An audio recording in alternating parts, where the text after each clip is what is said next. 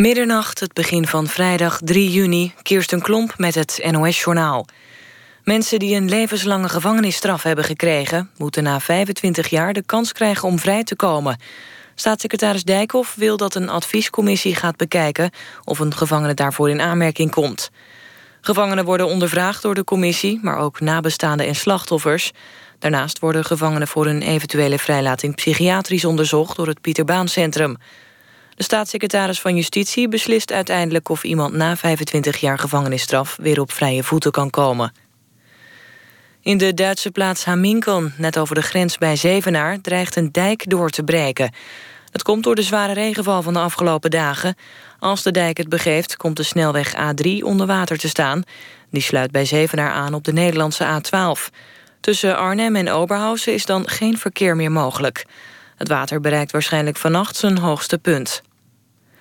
Beveiligers op Schiphol gaan niet staken... want vakbond FNV heeft afspraken gemaakt over betere arbeidsomstandigheden. Andere bonden kwamen er vorige week al uit met de werkgevers. De belangrijkste resultaten voor de FNV zijn dat beveiligingspersoneel maximaal twee uur mag staan... en dat mensen sneller een vast contract kunnen krijgen. Al komen er meer ventilatoren, want er werd geklaagd dat het te warm was. Bij acties ontstonden de afgelopen tijd lange wachtrijen op Schiphol. De Gouden Strop voor spannendste boek van het jaar is voor Esther Verhoef. Ze krijgt de prijs voor Lieve Mama... waarin een overval wordt gepland op het huis van een zakenman en zijn gezin. Het is ook het best verkochte boek van 2015. Er gingen ruim 125.000 exemplaren over de toonbank. Het weer, vannacht is het op de meeste plekken droog... bij minima rond 15 graden. Morgen vallen verspreid over het land opnieuw buien. Daarbij is ook kans op onweer en hagel. Toch schijnt de zon wel wat vaker. Het wordt smiddags 21 tot 25 graden. Dit was het NOS Journaal. NPO Radio 1. VPRO. Nooit meer slapen.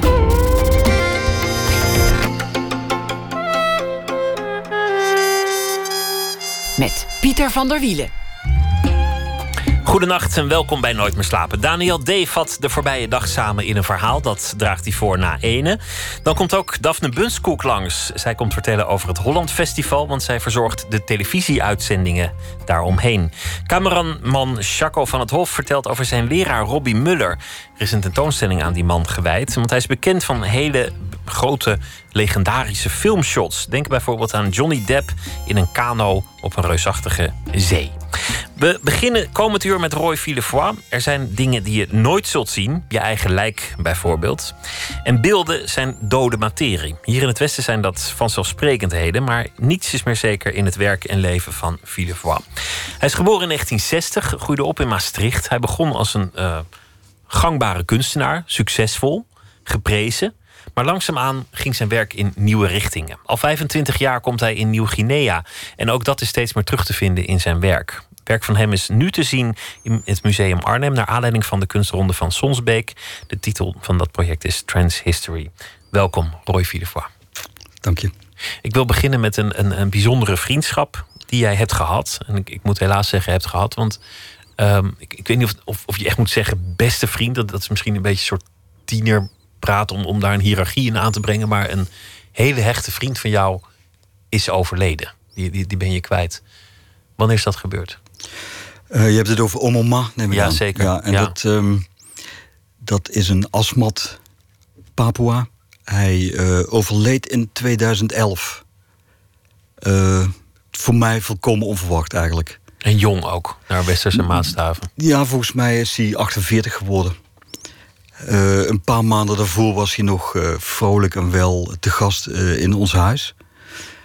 dat had een, een, heel interessante aanleiding. Hij, hij, begeleidde een andere vriend van mij en ook een, een, een familielid van hem, een Do, die voor het eerst uit het regenwoud kwam en geopereerd zou worden aan een oog. Hij was blind in die tijd.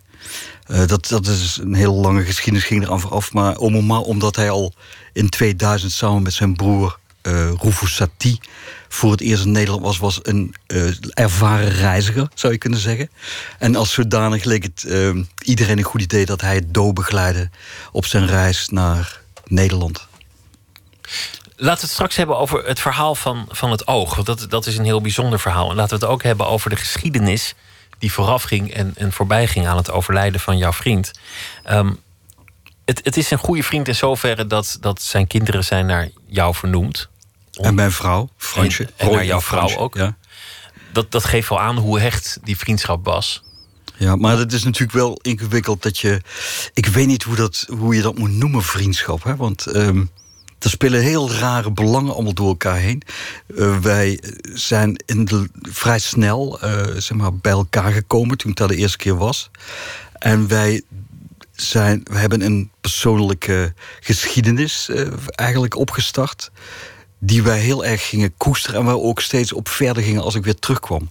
En eh, vriendschap is best een eh, complex begrip. Dat, dat kun je op een heleboel manieren voelen.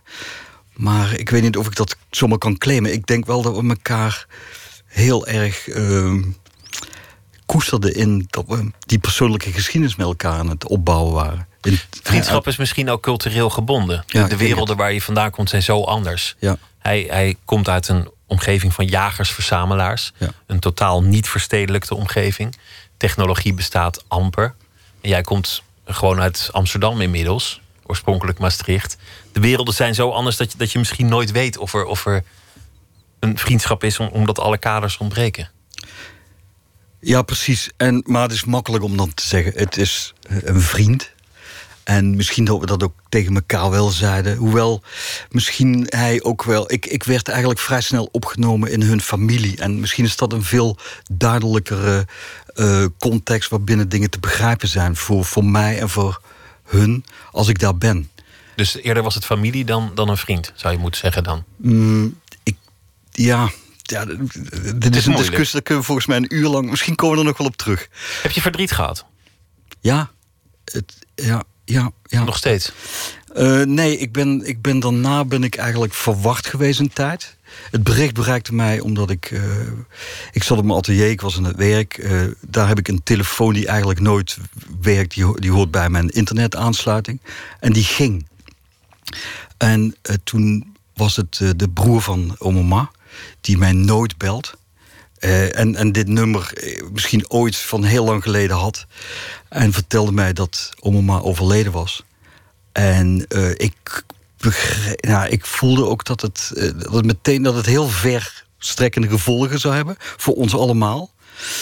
En ehm, ik had ook op dat moment het gevoel dat ik ehm, misschien ook wel de reden kwijt zou raken om daarna terug te gaan. Terwijl ik dat daarvoor nooit gedacht had, omdat ik. eh, maar toen begreep ik, hij is een heel belangrijk ehm, beeld als ik terug ga. Dan ga ik. Want, want je ging al sinds begin jaren negentig elk jaar daar naartoe. Een Ja. lange periode. Dan leefde je daar. Dan ging je op in die samenleving. Ja. Dat, dat ging allemaal om die band tussen jou en hem. En, en, en de mensen daaromheen. Ja. Misschien hield dat wel op. Ik dacht dat ineens. En ik, ik, ik heb ook daar echt. eh, ja, ik voelde mij. eh, Ik, ik was ehm, acuut verdrietig. En vroeg me ook af. Wat heeft het dan. Wat, hoe gaat dat dan verder als ik daar naar terug ga? Zou dat kunnen? Eh, ik zal hem ontzettend missen.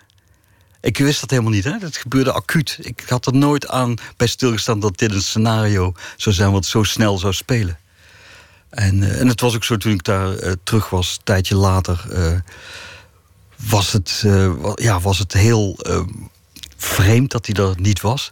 Hij was iemand die er eigenlijk de hele tijd was als ik er was. En ook een heel levendige, slimme man die met je meedacht, die ook, nou ja. dingen, je confronteerde met zaken, maar ook heel veel dingen voor mij regelde of probeerde te begrijpen. Of, en we hadden ook heel veel ja, plezier. Het was heel, heel aangenaam. Eh, maar, en, en nogmaals, wij hadden ook een geschiedenis waar we langzaam zeker steeds meer aan dingen konden refereren die we allemaal meegemaakt hadden en die voor ons waardevol waren. Waaronder bijvoorbeeld voor hem de eerste reis uit het regenwoud in 2000 met zijn broer naar Nederland. Wat ook een, een eh, bevestiging was toen al van een verbond wat we voelden. Een hele grote reis li- lijkt me dat. Ja. Jij bent kunstenaar. Hier in, in Nederland heeft dat een bepaalde betekenis. Het, het maken van beelden. De betekenis daar in die cultuur is heel anders. Een, een beeld is geen dode materie. Een beeld vertegenwoordigt iemands ziel. iemands, iemands wezen, ook na de dood. Dat zijn, dat zijn twee dingen die, die strijdig met elkaar zijn, die totaal anders zijn. Jij kwam op het, op het idee om van je vriend een beeld te maken toen, toen hij nog leefde. Wat, wat, wat wilde je? Wat, wat was de gedachte? Um, ik had een tentoonstelling, een grote tentoonstelling voor de boeg in uh, Museum Boymans van Beuningen. Dat was in 2008. En ik realiseerde me terwijl ik dat aan het samenstellen was met conservator Jaap uh, Kol uh, Guldemond, dat er heel veel representatie was van mensen daar, situaties daar. En dat je die, die, die, die mensen steeds op ziet doemen. Maar ze zijn in de gedaante van film, foto en ook voorwerpen die ze hebben gemaakt of aangehad. En op een of ander moment bedacht ik me dat ik uh, een, een stap verder wilde gaan en dat die aanwezigheid wilde oprekken tot het, de, de gewaarwording van een werkelijk aanwezig iemand uit die wereld. En uh, dat, dat, ik speelde ook met de uh, geschiedenis van beelden uit de koloniale uh, tijd, waarin in een volkenkundig museum zeg maar, stereotypen werden voorgesteld op een hele realistische manier. Dus een, een, een, de Indiaan, de Papua, de neger. Ik, ik, ik weet niet hoe ze het noemden, maar daar moest het wel, zo, daar moest het wel voor doorgaan. En uh, die beelden waren in de loop van de tijd taboe geraakt. En die, werden, die zijn ook letterlijk opgeruimd uit uh, volkenkundige collecties. In de container gegooid uit een soort van uh, overdreven schaamtegevoel. Um, en, en ik dacht, ik wil eigenlijk verder met dat gevoel dat je echt bij iemand kunt staan. Maar dan moet het een heel persoonlijk portret worden. En toen bedacht ik onmiddellijk dat uh, ik uh, een, een heel realistisch beeld wilde maken van Omoma. En uh, gezien wat je net ook al vertelde, dat hij zijn verbond met mij had bekrachtigd met het feit dat zijn dochter en zoontje Roy en Fransje heten, dacht ik dat ik dat kon ruilen of verbinden in mijn wereld met het feit dat hij mijn babytje, ons babytje Celine, in zijn handen houdt. jij dacht, het is een, een soort variant op, op, dat ouderwetse etnografische beeld van, van dit zijn de volkeren der wereld, kijkt u maar. Ja. Maar dan een, een persoon met een identiteit, met, een, met een naam. Ja. En dan om dat te onderstrepen ook nog jouw babytje ja. in de hand, wat een hele diepe emotionele band weergeeft. Ja. Nou is in die cultuur zo dat, dat meestal een beeld pas wordt gemaakt als iemand sterft. Hoe, hoe werkt dat? Wat, wat, wat maken ze dan voor beelden en wat doen ze daarmee? Uh, ja, ze maken een beeld uh, waarin zij echt letterlijk iemand benoemen die zij herdenken, die onlangs overleden is. Uh, het kunnen ook trouwens zeg maar heel belangrijke voorouderfiguren zijn.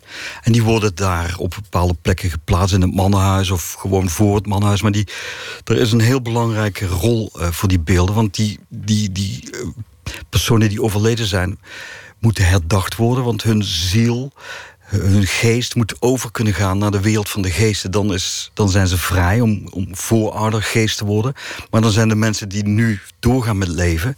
Uh, die hebben die verplichting ingelost en kunnen door met hun eigen leven. Die, zijn, die worden niet meer geplaagd door het zeg maar, voortbestaan van een onduidelijke gedachte... Of, of personage wat misschien nog in onze wereld een beetje wacht tot die over kan gaan. Ondanks dat iemand dood is, is die toch soort van aanwezig... en dat, dat geeft je weer door er een beeld van te maken. Een personificatie. En als je dat beeld ook daadwerkelijk meeneemt naar plekken en daadwerkelijk aanspreekt en, en mee laat doen aan rituelen, dan maak je die relatie met de doden heel concreet. Ja. Waardoor iedereen verder kan. Ja. Dit is eigenlijk, ik, ik, dit is heel kort door de bocht. Oké, Maar- ja, ja. Waarvan akte. Ja. Maar dit is ongeveer wel eh, wa- hè, waar we het eh, misschien het makkelijkste door kunnen eh, bekijken, hoe die beelden eruit zien. Het gaat dus in, in principe over mensen die overleden zijn en in een tussenfase zijn op weg naar de wereld van de geesten. En de mensen die nu leven, die verhouden zich heel erg tot die wereld van die geesten, want die in het gunstige geval hopen ze helpen hun met het voortgaan met hun leven. Dus er is ook een gelijktijdigheid van die dode mensen in het feit dat ze geesten zijn. Dus een asmatter heeft een magische eh, mindset. Hij, hij ziet dingen ook op die manier. Terwijl onze wereld grotendeels omtoverd is. Ja. De magie is hier weg. D- dan maak jij een beeld van hem. En dat, dat werd ook in zekere zin een probleem. Omdat oma Ma jou liet weten dat hij het beeld nooit en te nimmer zou willen zien. Hij, hij zou niet naar het beeld willen kijken, want het is alsof je naar je eigen lijk kijkt. Ja, ja. Ja, en daar had hij ook. Uh, dat was een heel acute uh, bedreiging die hij uh, had doorgekregen via een droom. Een voorouder had hem gezegd: van uh, je hebt een taboe uh, geschonden. En je, ja, je loopt gevaren. Je mag dus op een of andere manier nooit dat beeld zien. Je moet ook zorgen dat dat uh, duidelijk wordt. Aan, en hij heeft toen bedacht dat hij via een vriend van mij... die toevallig op dat moment in de buurt was... een videoboodschap doorgaf aan mij met deze mededeling. En ja, dat is een, ik, het, is een, het is een heel... Prachtig manifest van hoe hij zich tot mij verhouden in onze wereld. Hoe hij, hij weet hij hoe ik in denk. Een, in een boot, in, in, die, in die omgeving daar, in de, in, in de, ja, de bush. Ja. En hij draagt dat voor via, via een, een, een ja, beeld. Een camera. brief, ja, precies. Wat een heel modern medium is. Dat, Ja. dat, is, dat is al een mooi contrast. Maar het, het is ook emotioneel. Je voelt dat hij dit meent en dat dit een enorme urgentie voor hem heeft. Ja, hij hij staat- mag nooit dat beeld zien. Hij is ook wel ziek geweest, dus hij voelt dat het echt eh, gevaarlijk is. Dat het eh, ja, niet lang moet duren. En dat ik ook moet begrijpen dat er echt iets is wat ik, wat ik voor me moet houden... waar hij dus niet meer geconfronteerd mag worden. Dus het beeld waar, waar ik zo naar verlangde... om dat in onze wereld eh, op, te, op te voeren als een belangrijk verbond. Hè? Dus ook echt een manifest beeld... zal voor hem nooit gezien mogen worden. Door hem nooit gezien mogen worden. Hij is vrij kort daarop overleden. En, en vrij plotseling en vrij jong. Nou kom je uit een ontoverde wereld. Een, een wereld van de rationaliteit. Heeft het je toch op de een of andere manier beklemd? Heb je toch Ja. in die zin op jezelf betrokken en getwijfeld... of je niet hebt ge- ge- gespeeld met krachten die, die er toch waren? Ja, er zit gelukkig nog een, eh, zoveel tijd tussen dat ik het er met hem over heb kunnen hebben. En dat ik ook volgens zijn aanwijzingen heb ge, eh, ja, zeg maar ge- geregeld dat het, de dreiging eh, ongedaan kon worden gemaakt. Ehm, en ik heb me ook gehouden aan de voorschriften van het beeld mag niet gezien worden.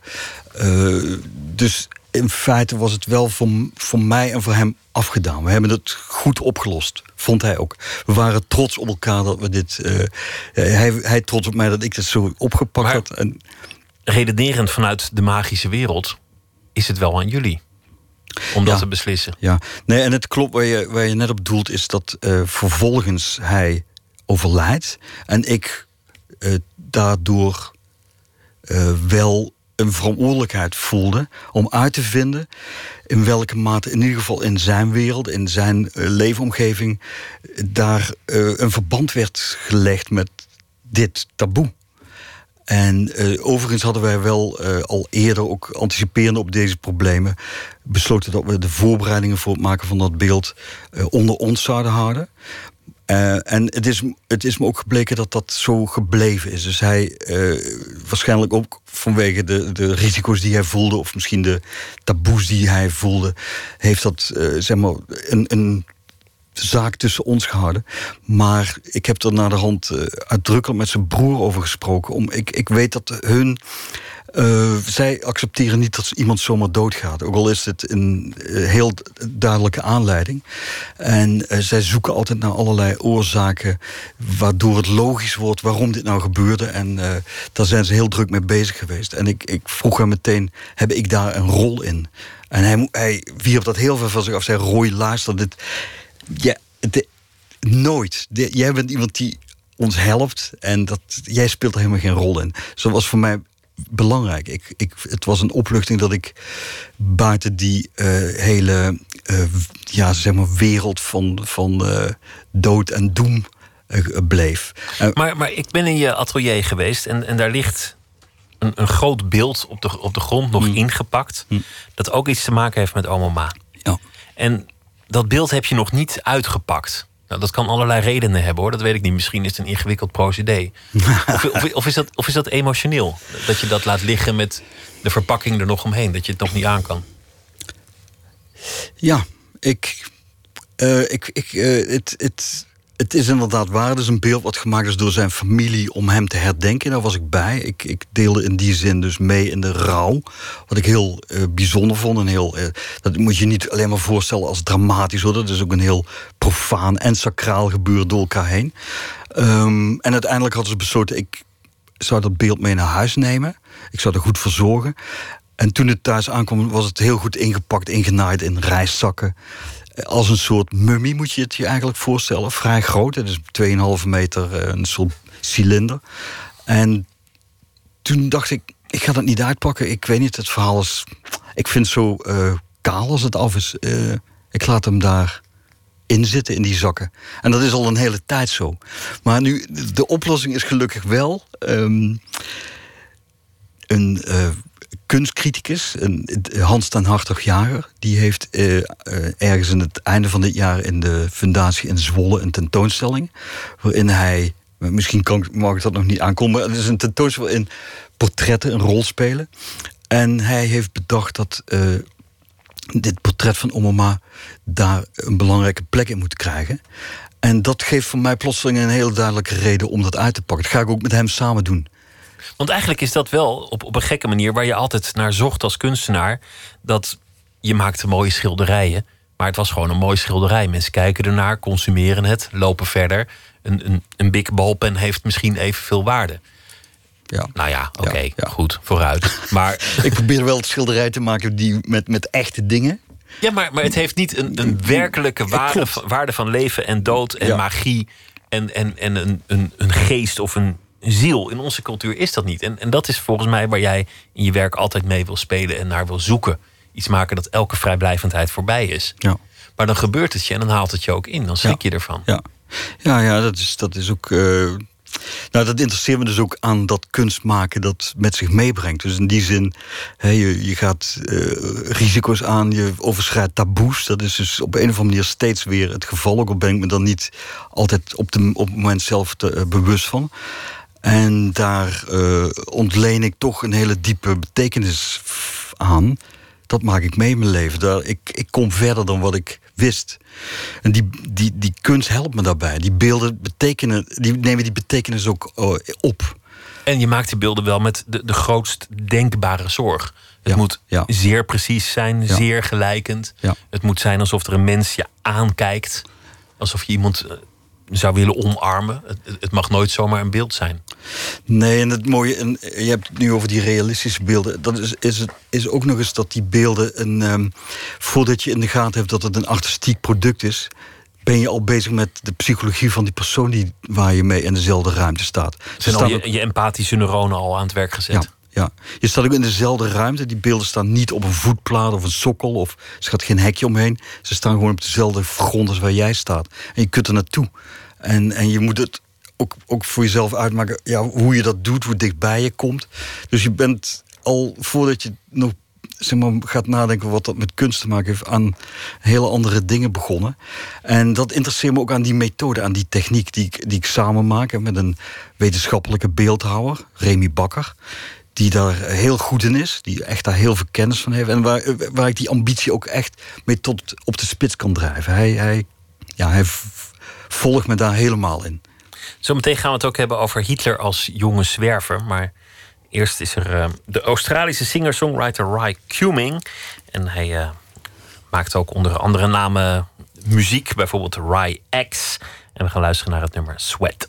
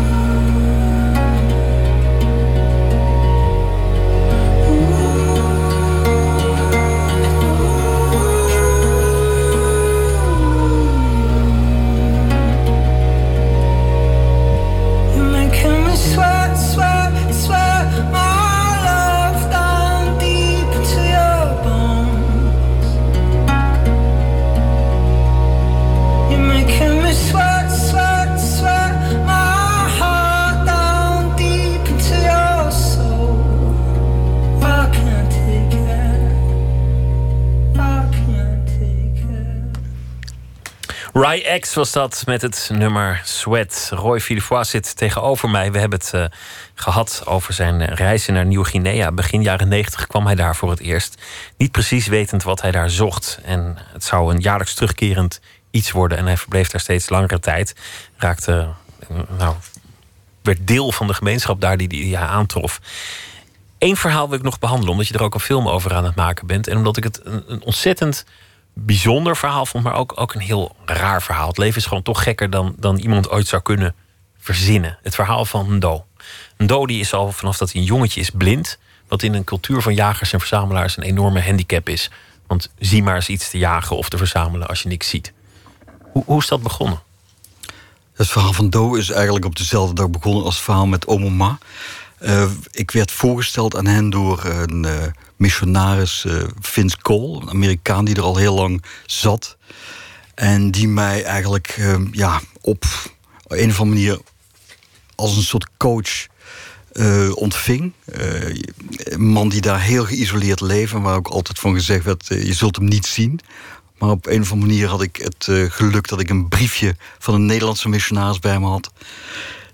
Wat ik aan hem moest geven. En door dat briefje ging de deur open en werd hij mijn coach. En stelde me voor aan de mensen die hij belangrijk vond om mee in contact te komen. En Do was daar uh, iemand bij van. Hè, zoals Omoma en zijn broer. En um, Do, uh, ja, eerst dacht ik, we, we zouden gaan roeien. Uh, wekenlang stroomopwaarts gebieden waar zij nooit geweest waren, gevaarlijk ook. Uh, dorpen waar ze zich niet konden vertonen zonder uh, reden. Uh, er is een, een waar nog steeds allerlei echo's van rondgaan. En degene die enthousiast meeging was Do. En ik, ik keek eigenlijk... Ik bedoel, ik was voor mij ook een duistere wereld. Maar wat gaat een blinde man mij daar laten zien? Hoe gaat, wat gaat hij, hoe gaat hij mee? Waarom gaat hij mee? Een blinde gids, wat, wat, wat heb je daaraan? Ja. Maar eigenlijk meteen begreep ik waarom. We, we, we, we roeiden misschien een paar honderd meter. En op een gegeven moment gaat Do zingen. Het gaat om merg en benen. Het is waanzinnig. Het is verschrikkelijk mooi. En wat, uh, wat gezongen wordt, uh, dat zijn uh, improvisaties, teksten van dingen die te maken hebben met de reis die wij nu maken. Dus alles wat er op dit moment langskomt aan ideeën, maar ook de plekken die, die we passeren, uh, mensen die daar historisch iets mee te maken hebben, wordt in die liederen uh, genoemd. Het is, het is een heel uitgelaten, jodelende zang, waar ook iedereen in mee kan doen. Er zit ook een soort jels in, die, die door iedereen is akkoord. Nou ja, en Do bleek daar de grote ja, rockster in te zijn, die dit altijd op zijn allermooiste en als allerbest kon. Iedereen is altijd ontroerd als hij hij, heeft ook, hij, hij schrijft, bij wijze van spreken, dat doet hij niet, maar hij componeert liederen. En dat maakt ook dat waarom hij in die gemeenschap overleeft. Hij, is dus hij heeft zichzelf een functie ja. toegeëigend ja. door, door te zingen. En, te, en verhalen te vertellen. Waarschijnlijk is hij is die blind geworden om, om redenen die hier, als, je, als het in Nederland zou gebeuren, te verhelpen zijn.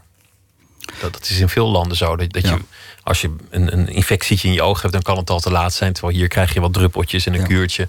En dan is het weer voorbij. Ja, nee, dat is waar. Hij heeft daar uh, ja, inderdaad door een val in de modder... vanaf de schouders van zijn vader uh, modder in zijn ogen gekregen. En dat is gaan, dat heeft hij, er waren wondjes bij. Is hij mee gaan wrijven en dat wordt een infectie. En dan op een gegeven moment is het voorbij, voorbij het punt dat het genezen kan. Er is geen dokter, dus hij is blind geworden. En vanaf het eigenlijk ook, die, ook door het enthousiasme waarmee ik met al die mensen meteen zeg maar, in die nieuwe wereld uh, te maken kreeg. En ook die reizen die we dus maakten, waarin ik een rol had als hun paspoort in een wereld waar ze alleen maar van gehoord hadden. En ik ook, we, waren in dezelfde situatie. Um, werden we dus eigenlijk een team. Waar, we waren ook aangewezen op elkaar. We overleefden met elkaar in die zones waar nog nooit iemand geweest was. En daardoor was het ook ehm, heel snel duidelijk dat we belangen in elkaar konden hebben. En een van de dingen waar Do meteen mee kwam... nee, eigenlijk het belangrijkste was... kun je mij helpen met mijn ogen? Ik wil weer zien. En toen leek me dat onmogelijk. Nee, eh, nee, ik, ik weet het niet. Het is nog hè, de wereld waarin geen telefoon, geen internet... Uh, nog steeds niet trouwens, maar toen al überhaupt... ook in onze wereld niet. Ik zou niet weten hoe dat moest. Ik, zou, ik kon me niet eens voorstellen dat hij daar ooit uit dat gebied weg zou komen. Hoe moet dat? Vliegen was al ingewikkeld. En uh, dat bleef eigenlijk een steeds terugkerende vraag. En, en ik heb er ook steeds heb ik dat serieus genomen. Ik ben ook op een gegeven moment dat samen met Vince uh, geprobeerd of we hem misschien konden laten onderzoeken of er inderdaad of het, of het inderdaad uh, een basis zou hebben dat hij weer zien kon. En iedere keer kwam hij terug van een enorme bootreis naar Ambon of waar dan ook naartoe. Was onderzocht en kwam terug met het verhaal: nee, ze kunnen niks doen. En nu sla ik een heleboel over op een goed moment uh, is er een arts, een Duitse arts, die daar eigenlijk al heel lang in dat gebied uh, komt en daar heel veel belangrijke dingen samen met zijn vrouw heeft ge gedaan voor de cultuur.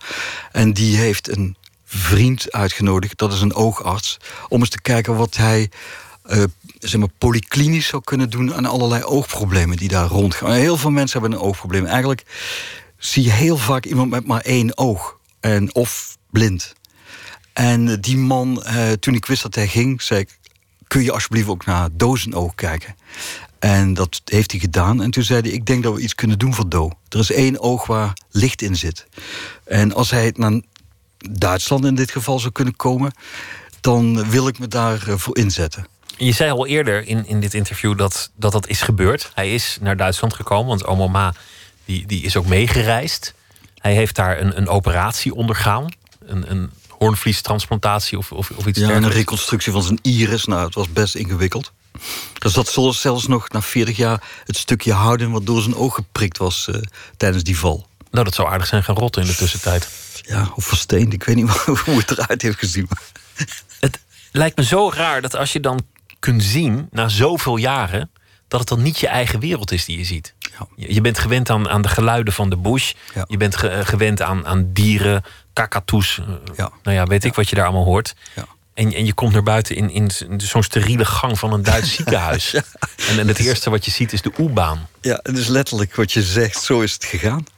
En eh, voor hem was het gewoon feitelijk waar dat hij weer kon zien en eh, kon zich verheugen op het vervolg van zijn leven. Want wat hij eigenlijk altijd zei was: ik wil gewoon voor mijn familie kunnen zorgen. En dat kan nu niet. Hij was een, ja, zeg maar een soort pauper, een bedelaar. In die gemeenschap is dat heel vreemd, want het is een extended family. Iedereen zorgt voor elkaar, maar dat doe je ook in ruil, eh, zeg maar, met de een doet dit en dan doet de ander weer dat. En hij, ja, wat, wat hij ruilt is niet, geen materie. Eh, dus hij is altijd, eh, hoe heet dat, een debiteur.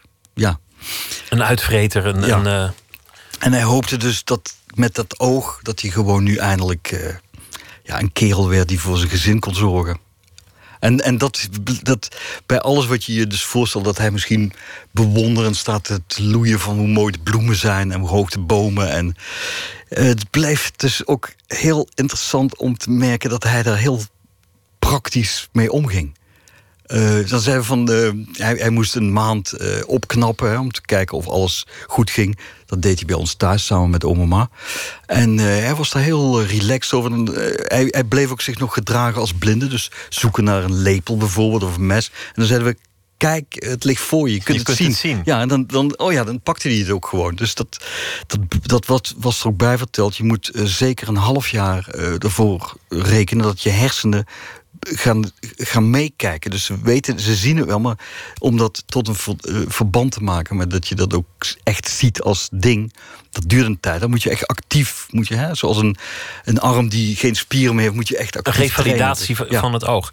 En dan natuurlijk de twijfel of het blijft, of de, of de operatie aanslaat, of, of, het, of het echt goed komt, of het niet wordt afgestoten, of dat het Ja. lichaam niet, niet reageert. Ja. We snijden een stuk af, maar dat, dat is niet goed gegaan. Hij is uiteindelijk toch weer blind geworden. Ja. Ja, het is, eh, dat door, door afstoting is, de, is het hoornvlies eigenlijk eh, een, helemaal grijs weer geboren. Hoe is dat dan? Dan heb je iemand die, die woont in, in, in de bush, in een primitieve cultuur. Wat ik niet denigrerend bedoel, maar vooruit. En die heeft alleen maar visuele herinneringen aan de omgeving hier in Noordwest-Europa. Hij heeft herinneringen aan, aan trams, U-banen, Mercedes, Hij noemt dat ook. In mijn film noemt hij gewoon zo'n waslijst tamelijk onsamenhangende Zingt hij daar ook over daar nu? Ehm, dat, dat durf ik niet te zeggen. Dat, dat, is, dat is wat ik niet kan verstaan als hij zingt. Dat zijn hele pas pro toto-achtige, gedichtachtige dingen. Eh, maar hij vertelt, hij noemt, ze wel, hij noemt alles op. Ja. Hij, noemt Hij heeft het er nog steeds over, over Ja. wat hij heeft gezien toen hij kon Ja. zien. Ja. Maar niemand begrijpt dan wat hij bedoelt, want, want die mensen hebben nog nooit een U-baan gezien. Nee, of, of, of, of taxis. Of een eh, blikjesautomaat. Of een... Ja. Ehm, hij, hij, eh, ik, ik denk dat hij, daar, dat, hij dat ook eh, niet ehm, emotioneel vertaalt. Hij, hij zegt dat is eigenlijk meer om vast te stellen dat het feitelijk ge- geweest is. En ik denk ook dat, zij in, dat hij in die wereld daar verder geen.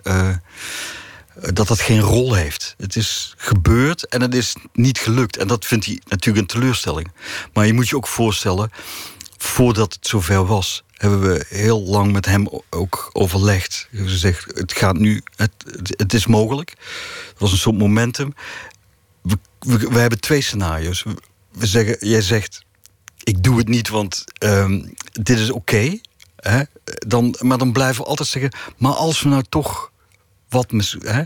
Of je zegt, ik wil het en dan kan het mislukken. Maar dan hebben we met z'n allen het gevoel, we hebben het in ieder geval geprobeerd. Nou, die optie, daar heeft hij voor gekozen. Zo is het gegaan. Laten we het hebben over je eigen leven. 1960 geboren, opgegroeid in Maastricht. En op een zeker ogenblik besloten om eh, door te gaan als kunstenaar. Om naar de kunstacademie te gaan. Weet je nog wat het moment was dat je dat besloot? Is er een besluit geweest dat je dacht... kunstenaar wordt mijn vak, mijn métier? Ja. Ja, ik denk op de kleuterschool. Zo vroeg. Ja, denk ik wel. En daarna is het nog wel een tijdje, zijn er nog heel andere interessante opties uh, bijgekomen. Uh, nou, ik weet wel, de we hadden ook thuis een Karel Appel reproductie hangen. Ik, ik begrijp nog steeds wel. Mijn ouders hadden een cadeau gehad van mijn opa, geloof ik. Maar dat was in die tijd gewoon wat er echt op dat moment gebeurde. Dus uh, ik begrijp helemaal niet hoe in ons gezin daar um, dat ding opdoemde. Maar het was ook voor mij een, misschien omdat ik op de kleuterschool dezelfde dingen maakte, een, een fenomenaal uh, beeld. En ik, uh, toen ik dus daar ook aan mijn ouders verkondigde, ik wil kunstenaar worden op een of andere manier reageerden ze daar heel vanzelfsprekend op. Dat, dat kennelijk ook iets is wat ze in mij zagen. Terwijl ze helemaal niet uit zo'n uh, omgeving komen. Je bent nog steeds met je jeugdliefde, die ook kunstenaar is. En die ook al heel jong wist dat dat haar roeping zou zijn. Ja, Fransje Killaas. Ja. Was het dan al, al vanaf de brugklas dat jullie samen hand in hand over het schoolplein liepen en dachten: wij worden kunstenaar? was wel een droom van mij, maar het, uh, het duurde nog wel even. Zij uh, kwam in, mijn klas in de vierde van het uh, ateneem. En ik wist ook wel dat zij inderdaad van een kunstenaars uh, ouders en dochter was. En, dat, en, en tijdens een of ander werkweekend bleek dat zij kunstenaar wilde worden. En, en, en dat zij ook het leven voor zich zag met een kunstenaar als partner. En toen heb ik bedacht... Ik was, ik was toen ook heel erg geïnteresseerd in archeologie... Uh, nog steeds, maar dat, dat was een sterke fascinatie eh, als studie. Maar toen dacht ik, nee, nee, nee nu, nu weet ik het. Ik word, ja, natuurlijk, ik word gewoon kunstenaar. Wel fijn als je, als je, als je het zo weet. Ik, ik heb zelf af en toe wel van die, van die halfbakker fantasieën... dat je denkt, wat als ik dit was geworden? Wat als ik die afslag had genomen? Wat als ik daarheen was gegaan? Wat als ik dokter was geworden? Of, ja. of, of advocaat? Ja. Is, zijn die reizen naar, naar Nieuw-Guinea misschien jouw gedachte-experiment? Om, om jezelf voor te stellen in een totaal andere omgeving... Om, om toch te exploreren wie je nog meer had kunnen zijn? Ja, ik geloof dat dat wel, uh, dat, dat wel waar is, ja. Ja. We hadden het er inderdaad al eerder over dat... Uh, mm, dat, dat je geconfronteerd kunt worden met mogelijke levens. Hè? Dus er staat iemand voor je en dan denk je dan, daar kun je heel ver in meegaan dat dat iemand is die iets doet wat je eigenlijk misschien ook had gewild. Of waarvan je denkt, hoe zou het zijn om dat leven te hebben? Zo had het ook kunnen gaan misschien. Als je uh, ja. een, een oude liefde ziet met, met, een, uh, met twee kotertjes op een fiets door de stad... en denkt, daar gaat het leven dat ik ook had kunnen leiden. Ja. En dan nog bepalen of je er blij mee moet zijn of niet. Maar de omstandigheden in, in Nieuw-Guinea zijn natuurlijk veel uh, rudimentairder. In die zin dat het veel uitgekledere uh, gedaante van het leven is. In al zijn complexiteit. Hè? Dus hoe mensen onderling samenleven en wie iemand is. Maar je, op een of andere manier word je er echt ruwer tussen gesmeten dan wat wij hier hebben. Uh, hier kun je ik, naar een tv-programma kijken, een waanzinnig optreden van een van een band. En dat je denkt, ja, nee, maar dat, eigenlijk is dat het mooiste wat er is. Maar dat verdwijnt meteen weer naar de reclame. Maar daar is dat veel confronterender hoe mensen leven. En dat je daar ook uh, mee geconfronteerd wordt. Ook met zo'n missionaris. Was dat wat je daar zocht of was dat wat je daar vond? Wat, wat was eigenlijk het motief van je eerste reis in, in die richting? Ja, ik denk dat het motief was om. Kijk, mm, ik heb wel geleerd dat ik dingen moet wagen. En dat kunst me daarin helpt om iets te zien te krijgen van het leven wat me interesseert en wat ik nog niet weet. En uh, Nieuw-Guinea, toen ik dat in, in, mijn hoofd, in één keer in mijn hoofd had, wist ik uh, dat dat had ook te maken met uh, dat ik geïnteresseerd ben in bij de bronnen van kunst te komen en hoe cultuur werkt. En op een of andere manier kwam toen plotseling de cultuur van de Asman, die heel erg gekenmerkt wordt in onze wereld door waanzinnige houtsnijwerken beelden die, waarvan je denkt, wie maken dat? Waar komt het vandaan? Wat, een waanzinnig, wat een waanzinnig wereldbeeld moet het zijn... waar mensen dit maken in het regenwoud, jagers verzameld. Toen wist ik, dat, dat, daar wil ik naartoe. Ik wil ook... Volgens mij staan zij ook heel erg aan de bron van kunst. Het betekent iets voor hun. Um, dus dat was wel een, een, een, een sterke uh, relatie die ik had met wat ik zelf aan het doen was. Maar tegelijkertijd wist ik helemaal niet of ik dat, um, wat dat voor, voor, consequenties zou hebben als ik daar terecht zou komen. En het was ook overweldigend. De eerste volkeren waarvan wij het bestaan weten in de geschiedenis ongeveer het eerste wat we ervan weten, is, is dat ze op wat voor manier dan ook aan, aan kunst deden. Een godschildering of een bepaald soort ritueel. Het is kennelijk deel van de, de aard van Homo sapiens om dat te doen. Ja. Terwijl het nu voor een deel ook gereduceerd is tot de musea. Best wel afgesloten. Ja. En, Ja. en, en niet met een magische betekenis. Ja. In jouw atelier heb je ook een collectie helmen uit de Eerste Wereldoorlog. die door de soldaten 100 jaar geleden alweer beschilderd zijn. In, Ja. in, in verschillende motieven, waarschijnlijk als een soort camouflage. Ja. Hoe, hoe kom je daar en wat, wat fascineerde je daar zo aan? Mm, ik heb, toen ik schilderde, vond ik het heel ingewikkeld om schilderijen te maken die gewoon mooi zijn en dat je dat met kleuren opwekt. Of, eh, ik, ik, wil, ik wil altijd iets waarachtigs maken. En wat mij eh, zeg maar, interesseerde aan hoe kleur kan werken op een schilderij, is dat het ehm, eh, bijvoorbeeld kleuren zijn die in de werkelijkheid een rol hebben, die een culturele rol hebben. Bijvoorbeeld camouflagekleuren, maar dan ook echte, zoals bijvoorbeeld het Amerikaanse leger ze gebruikt op eh, hun voertuigen. En dat is een hele serie die ze in verschillende eh, seizoenen en terreinen combineren. En, maar die moest ik echt precies hebben. En ehm, op een of andere manier, ja, ik heb ook met huidkleur gewerkt, met huidkleur schmink, met de imitatie van de tonaliteit, reeks van huidkleur. Als je die twee kleurcombinaties eh, of, of reeks met elkaar combineert, komt er al een, een deel van de wereld naar je toe. Eh, het is niet helemaal begrijpelijk wat je dan ziet, maar ehm, die, die, eh, functie van kleur en, en, en die camouflagekleuren, toen ik dat terugvond op die Duitse helmen, waar eh, feitelijk het voor het eerst werd toegepast op grond van wetenschappelijke experimenten uit die tijd. Het lijkt ook heel erg op pointillisme. Het lijkt op, op abstracte kunst die zich toen aan het ontwikkelen En, is. en elke helm is anders. En, en zoveel middelen om je identiteit te doen gelden heb je niet als frontsoldaat. In, zeker in die tijd. Je hebt allemaal hetzelfde uniform, allemaal hetzelfde kapsel. En aan de legerleiding zal het ook niet liggen of de een sneuvelt of de ander. Maakt hun wat uit. Nee, nee. Ja, en ze hadden dan heel eh, rudimentaire instructies. Vrij eenvoudig van, luister, er moeten drie kleuren op. Die moeten eh, met een vingerbrede zwarte rand van elkaar gescheiden zijn. Omdat je daarmee pixels maakt, die in de verte dus echt eh, als eh, pixels blijven staan. Als je die kleuren niet scheidt van elkaar, wordt het een soepje, dan heeft het helemaal geen effect. En dan gingen mensen aan de slag. En dat lag er natuurlijk aan. Zitten ze in de loopgraven? Zijn ze op een rustplek? Of helpt iemand ze daarbij hoe dat eruit is gaan zien? En ook hadden ze genoeg verf, hadden ze een kwast. En al die dingen zie je dus op die helmen. En als het waren zijn die helmen als, met een- in een collectie zie je ze vooral als een soort Chinese whispers van wat ooit de bedoeling was. Maar het worden allemaal op zichzelf staande hele, ja, vind ik bijzondere eh, handgemaakte eh, objecten. En Hand- zeker niet zonder, zonder betekenis. Het beeld dat je, dat je niet zo lang geleden ehm, voor het eerst liet zien... en het is volgens mij nog steeds te zien in Utrecht... van, van Adolf Hitler als een jonge dakloze man in de, in de straten van Wenen.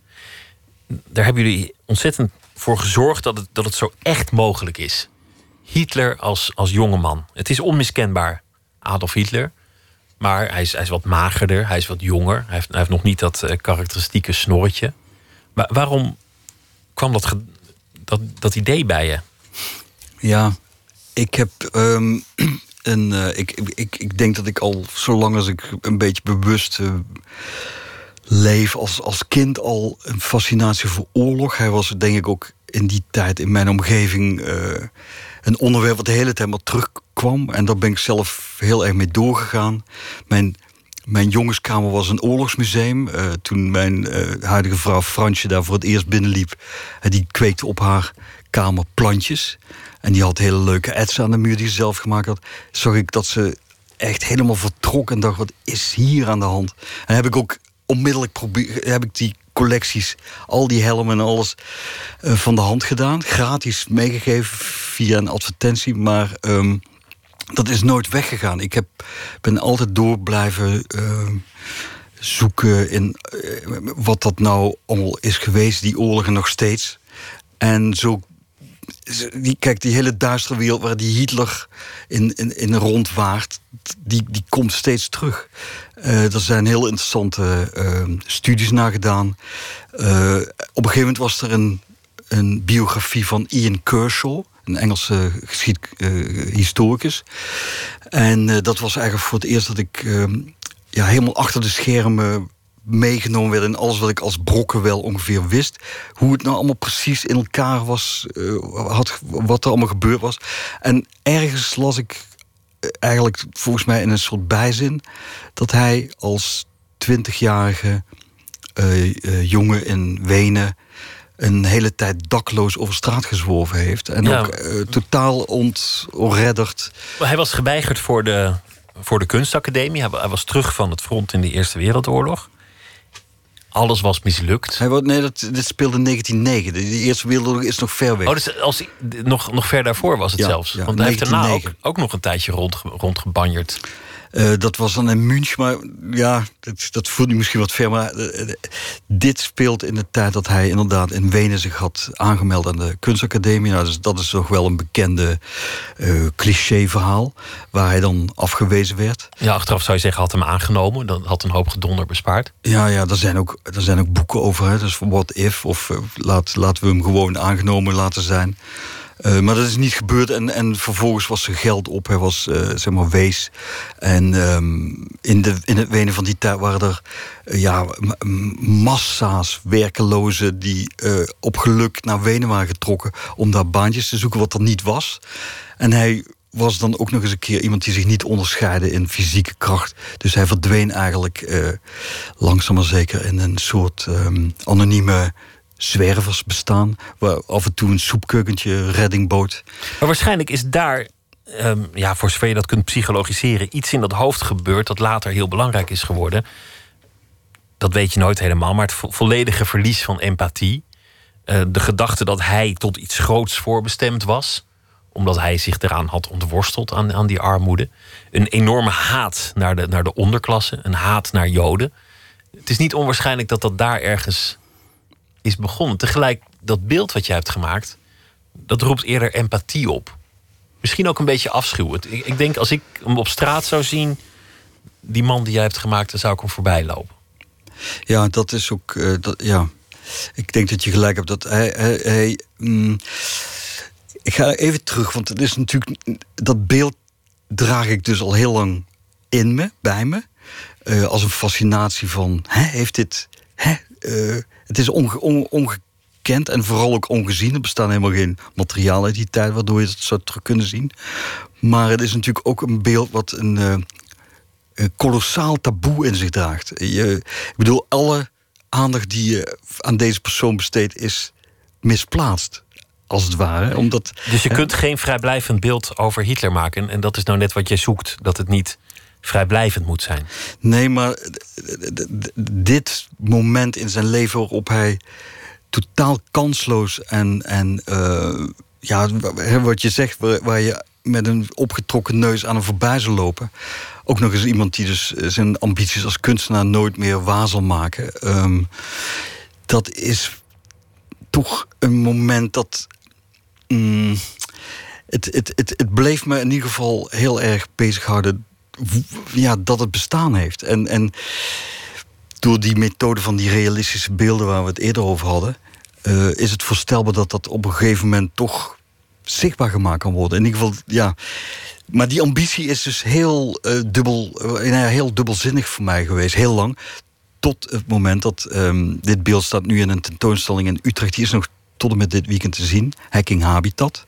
En degene die dit organiseerde, Ine Gevers, vroeg mij... Uh, heb jij, weet, heb jij een, een, nieuw werk voor die tentoonstelling? Die tentoonstelling gaat over, ik zeg het even in eigen woorden, hoe uh, mensen door systemen meegesleurd worden en of ze daarop in kunnen breken. En zij wil door middel van kunstenaars proberen te laten zien dat er alternatieven zijn. Mensen alternatieven zoeken door, voor economische systemen, voor ideologische systemen. En ik voelde dat misschien dit wel de goede context was om iemand die uiteindelijk de hele ja, toenmalige wereld uh, inderdaad gehackt heeft. Uh, om, om, om, om hem op te laten doemen. Maar dan op een moment waarin we van alles op hem kunnen projecteren. Maar feitelijk zie je iemand die kansloos is. dus dat hele systeem waar hij door uh, weggeduwd wordt of kansloos wordt gemaakt. dat wordt straks door hem volledig ja, gegijzeld en, en zelfs vernield. En natuurlijk de omstandigheden hem, hem, hebben hem ook op het schild gehesen. Ja. Zonder die omstandigheden, de, de verloren oorlog, het verdrag van Versailles, was, was hij nooit zo hoog opgestuwd. Je hebt nog een, een beeld dat te zien is in, in Sonsbeek. En, en dat gaat over um, de man over wie je het net had, namelijk de, de missionaris met, met de vogel. Een man die zich normaal niet laat zien. Een man die zich afzondert.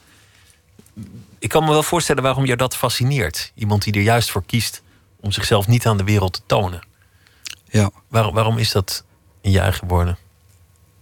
Um, ik heb zelf die neiging ook wel. Uh, ik ben ook wel zeg maar, geneigd om Spartaans uh, te leven. Of ook op die manier tot kunst te komen. Ik maak niet zomaar een heleboel dingen. Ik maak dingen die ik vind dat uh, voor mij urgent zijn.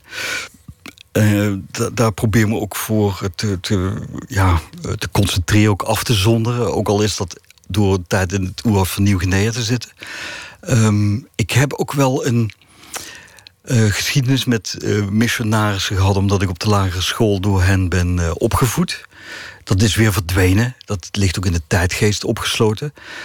ik ben ze ook helemaal vergeten tot ik in Nieuw-Guinea kwam en bleek, en vertelde het briefje van de missionaris waarmee ik daar naartoe ging, dat ze daar nog steeds zijn. Ze hebben geen goede pers gekregen in de, in de geschiedschrijving. Ja.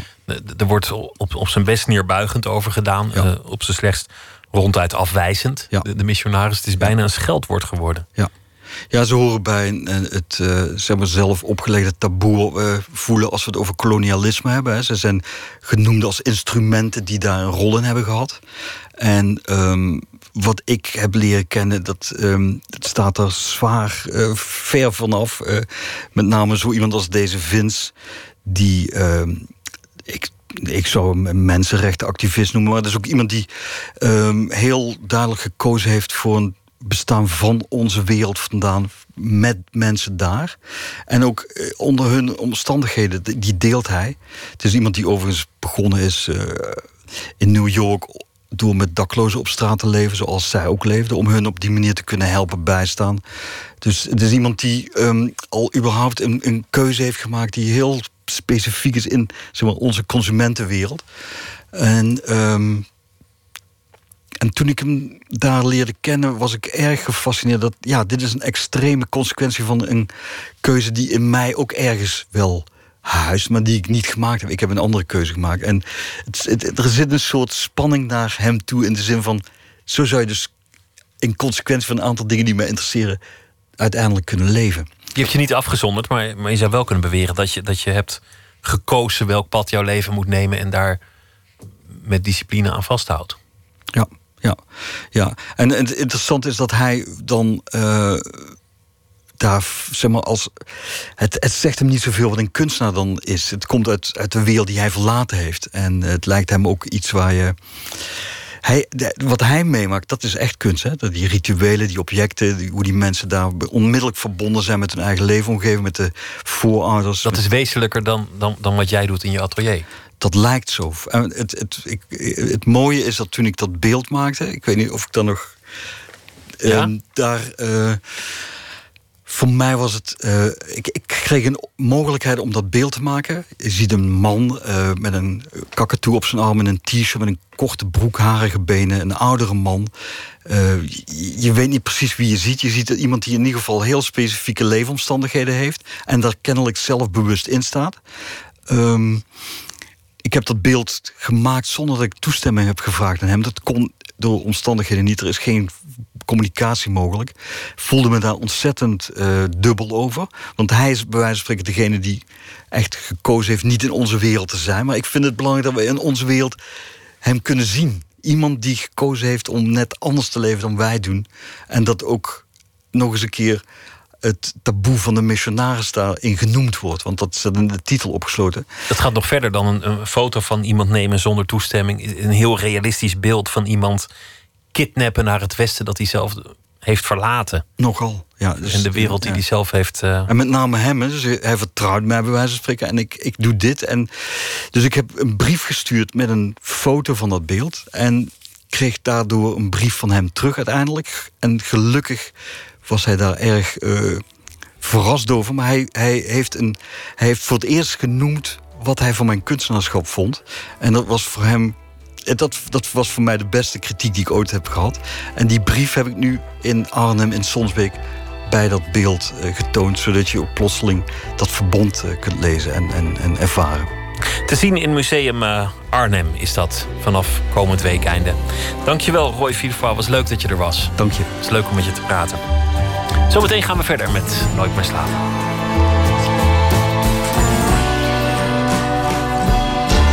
Op Radio 1, het nieuws van alle kanten.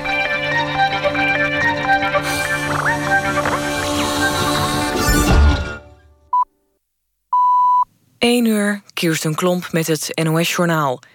Mensen die een levenslange gevangenisstraf hebben gekregen... moeten na 25 jaar de kans krijgen om vrij te komen.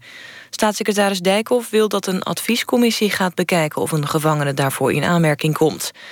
Gevangenen worden ondervraagd door de commissie... maar ook nabestaanden en slachtoffers.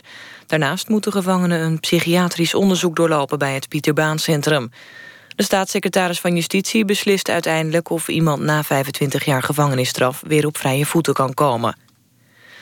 Amerikaanse slachtoffers van een internationale oplichtingszaak... hebben de afgelopen jaren voor meer dan 16 miljoen euro overgemaakt... naar Nederlandse bedrijven. Die beheerden 300 postbussen waar opgelichte mensen geld naar overmaakten. In ruil daarvoor mochten de bedrijven een deel van het geld houden. De fraude kwam aan het licht na invallen van de Fiat. De slachtoffers zouden na het overmaken van geld... zogenaamd een grote geldprijs winnen. De actie Alp du 6 heeft dit jaar bijna 11 miljoen euro opgeleverd. Ruim 4000 mensen beklommen afgelopen dag... één of meerdere keren de Franse berg Alp d'Huez... om geld in te zamelen voor onderzoek naar kanker. Vorig jaar werd er ruim een miljoen meer ingezameld. Het bedrag van dit jaar kan nog hoger uitvallen. In oktober wordt de definitieve opbrengst bekendgemaakt. Het is de vraag of Kiki Bertens komende dag de halve finale op Roland Garros kan spelen. De kuitblessure van de tennister is erger dan gedacht, zegt haar trainer Raymond Sluiter. Hij maakt zich zorgen en zegt dat het team er alles aan doet om ervoor te zorgen dat Bertens zich beter voelt. Ze moet tegen de nummer 1 van de wereld, Serena Williams. Het weer. Vannacht is het op de meeste plekken droog, bij minima rond 15 graden. Overdag vallen verspreid over het land opnieuw buien. Daarbij is ook kans op onweer en hagel. Toch schijnt de zon wel wat vaker. Het wordt smiddags 21 tot 25 graden. Dit was het NOS Journaal.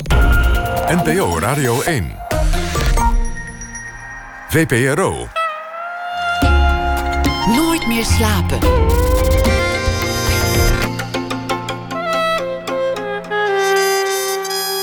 Met Pieter van der Wielen. Björk dansend in een fabriek of Johnny Depp in een kano de zee op roeiend. Komende zaterdag te zien in AI. De tentoonstelling over de Nederlandse cameraman die verantwoordelijk is voor deze memorabele filmbeelden, Robbie Muller. En we bekijken de beelden met zijn leerling Jaco van het Hof. Daphne Bunskoek komt op bezoek om te vertellen over de televisieuitzendingen van het Holland Festival. En Daniel D. zal deze week elke nacht een verhaal voordragen over de voorbije week. Hij is eh, schrijver en dichter. Onlangs verscheen zijn nieuwe bundel Mondvol Demonen. Daniel, goeienacht. Goeienacht. Hoe gaat het? Ja, het gaat goed. Het gaat prima. Mooi, goed om te horen. Ja, ook wel goed. Ja, mag niet klagen, geloof ik. Wat was het voor dag? Uh, nou, ik viel vooral uh, eventjes over het bericht dat uh, Prins uiteindelijk toch bleek overleden te zijn door een overdosis aan opiumtabletten, opiumpillen. Ja, toch, toch verrassend. Omdat hij, dat hij altijd te boek stond als iemand die heel gezond leefde en, en helemaal niet van drank en drugs hield en dat soort dingen.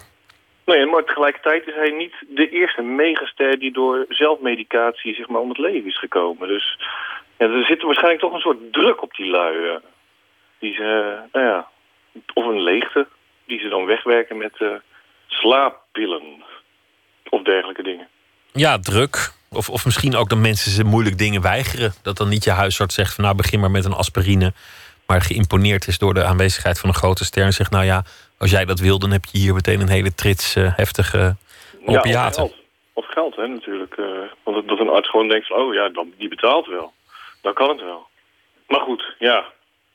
Waar gaat je verhaal over? Ja, over iets, over iets heel anders hoor. Uh, eigenlijk over het nieuws van de dag, namelijk de wateroverlast.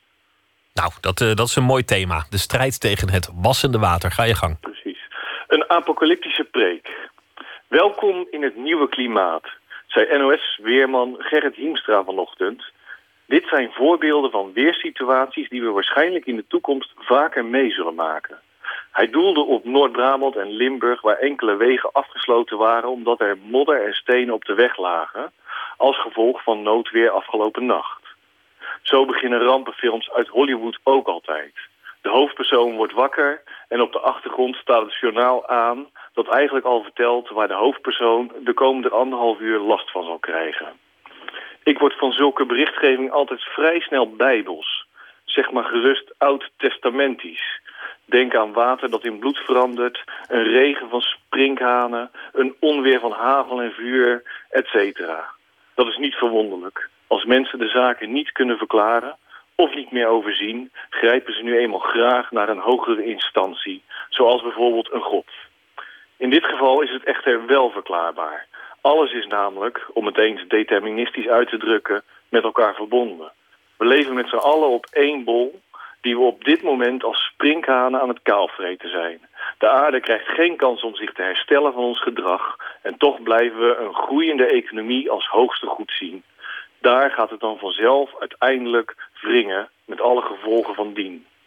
Vroeger was ik te hedonistisch om hier interesse voor op te brengen. Na mij de zondvloed, vond ik. Sinds ik kinderen heb, trouwens ook zeer slecht voor het milieu... maak ik mij echter grote zorgen. Al was het maar omdat ik geen enkele kennis bezit over het bouwen van een ark. Het bouwen van een ark of het uh, repareren van een dak. Of... Het heeft van de week hier ook een paar keer flink gehost, maar het is nog niks vergeleken met wat er in Frankrijk bijvoorbeeld aan, aan de gang is. En zo is ja, elk jaar, mensen, ja, precies. elk jaar wel weer een plek waar het, uh, waar het host en waar het giet. Nou, als dat het nieuwe klimaat is, dan uh, kunnen we onze borst nat maken. Sorry voor deze voor deze onbedoelde woordspeling. Ja. Daniel, dankjewel. Goeienacht graag en graag weer tot morgen. Tot The Big Thief, een band uit Brooklyn met een nummer van het nieuwe album Masterpiece, gericht aan een oude liefde met de naam Paul. Oh, the last time I saw Paul, was horrible and almost let him in. But I stopped and caught the wall. And my mouth got dry, so all I did was take him for a spin. Yeah, we hopped inside my car,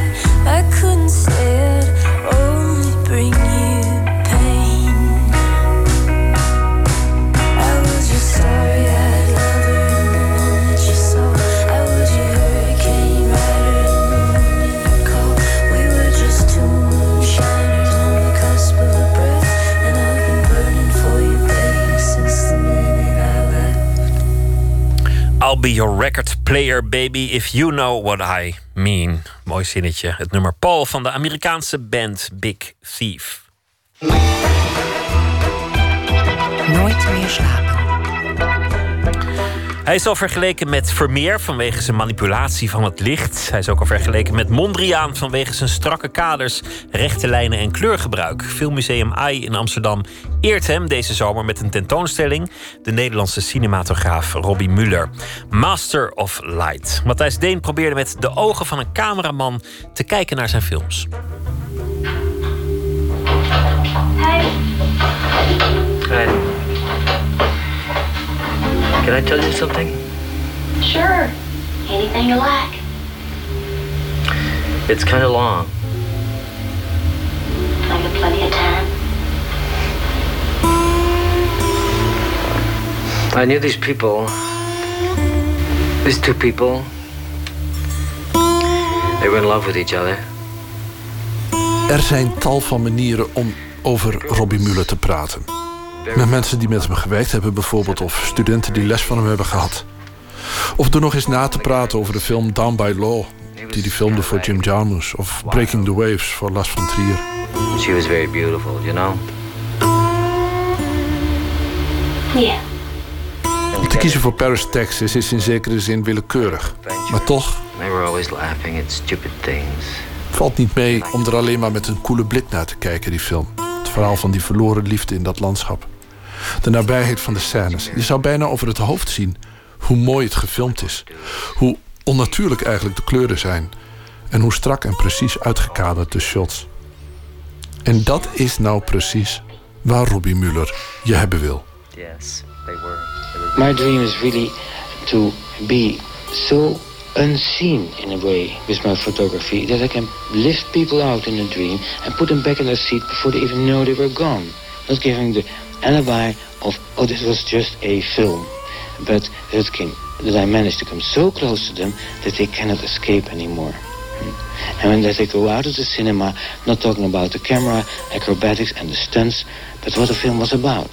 Ik denk dat hij bedoelt dat hij het prettigste vindt eh, als je het gevoel hebt als je naar een film kijkt dat de camera er niet was. En dat, eh, volgens mij houdt, eh, houdt dat in dat je altijd ervoor zorgt dat je vorm, de, het camerawerk, perfect aansluit bij de inhoud. Het is de stem van Jacques van 't Hof, cameraman die voor de VPRO onder meer Grensland heeft gefilmd en Onze Man in Teheran. Kijken samen naar shots uit Paris, Texas. Hij laat mij zien wat ik over het hoofd zag. Meegenomen als ik was door het verhaal van de film. Dus eh, ja, ik zal hem je laten zien. Dit is eh, het ene laatste shot is het geloof ik hè? Ja. Dit is het shot eh, bij het hotel waar de hereniging is van het zoontje en de moeder. En dan staat hij buiten, hij kijkt naar het hotel en achter het hotel gaat de zon onder. Het is eh, onbewolkt en er is een. de... Ja, verdomd. Het is helemaal groen waar Ja, hij staat. Het is niet een beetje groen hoor. Dat is echt, eh, ja, ja. ja, een hele film lang. Ja. We waren een eh, item aan het draaien in Berlijn. En toen stonden we op een dak. Hij was aan het filmen met Wim Wenders. Op een dak, in de nacht. En dan was hij aan het uitlichten. En hij zei, op een gegeven moment draaide hij zich naar de camera en zei hij... Heerlijk hè, uitlichten. Heerlijk. Kitsch, kitsch, kitsch. Hij vond alles kitsch. En dat vond hij, ja, vond hij mooi. Omdat het zo kitscherig licht. Hij zei vaak, licht kitsch. Als jij naar Paris, Texas kijkt, zie je dan die kiets? Ja, een hele kitschig al. Dat is echt een... eh, ik, nu zou het... Ik bedoel, als je die kleuren ziet... Kijk, groen, ro- rood-blauw, rood. Allemaal dat soort kleuren. En alles, en vooral groen. De- deze kleur groen, dat is een soort TL-groen. Die zie je hem overal gebruiken. En hij zegt: het camerawerk moet zo zijn dat de kijker dus op geen enkel moment denkt: wat een mooi camerawerk. Dat- vind ik hem niet helemaal waar hoor. Bij- Zeker bij Paris Texas niet. Moet je kijken wat we net aan kleuren en, eh, en kaders hebben gezien. Dat is opvallend camerawerk.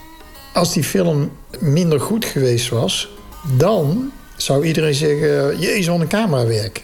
Omdat Ja, die film inhoudelijk goed is, valt sowieso het camerawerk. eh, ja, hoe zeg je dat? Gaat mee. Weet je wel, dat is. eh, eh, uiteindelijk gaat het om de inhoud van producties. Als de inhoud goed is, bijna altijd zeggen mensen... wat een goed camerawerk. Als mensen de zaal uitkomen en zeggen... wat een te gek camerawerk en niks over de film zeggen... vind ik het helemaal mislukt. Kun je inpakken als cameraman ook, want het is niet gelukt.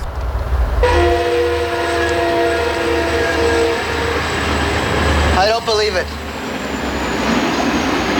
You finally decided to eat. Eating and talking. Before you know it, you'll be back in the land of the living, Trav. En trouwens, Robbie Muller, overigens, in Paris, Texas... maakt wel eh, de kaders die ik ook te gek vind. Hè? Dus alle, hier ook weer, de lijnen staan recht, de diepte klopt, alles klopt. Zeg maar, de horizon die klopt altijd. Hè? Dus, eh, En wat betekent dat wat de horizon klopt? Dat die... nou ja, je, de, de, de echte guldensnede is natuurlijk 1 derde, 2 derde. Hè?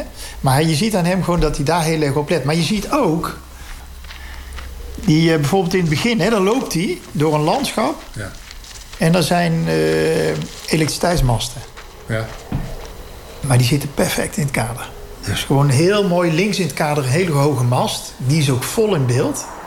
En dat loopt dan, de, de kabels lopen dan eh, rechts het kader in, de diepte in. En daar loopt dan Harry Dean Stanton. Dus dat klopt helemaal perfect. Daarna zit er een shot, dan komen ze bij een benzinepomp aan.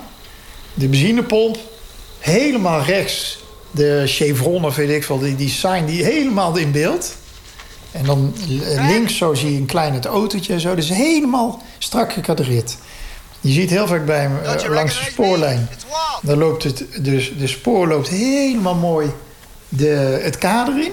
En dan laten ze hem er dwars oplopen. Ja, de, de, Your brother, dat, nou, dit zullen collega's nu horen. Dat is helemaal mijn kamer. Dat vind ik te gek. Dat, daar hou ik zelf heel erg van, strakke kaders.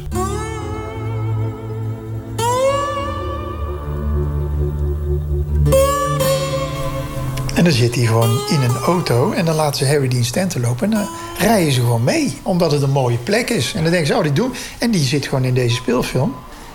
Harry Dean Stanton loopt. De auto rijdt langzaam met hem mee. Hij loopt op een viaduct. In de achtergrond zie je zo'n achtbaans eh, highway.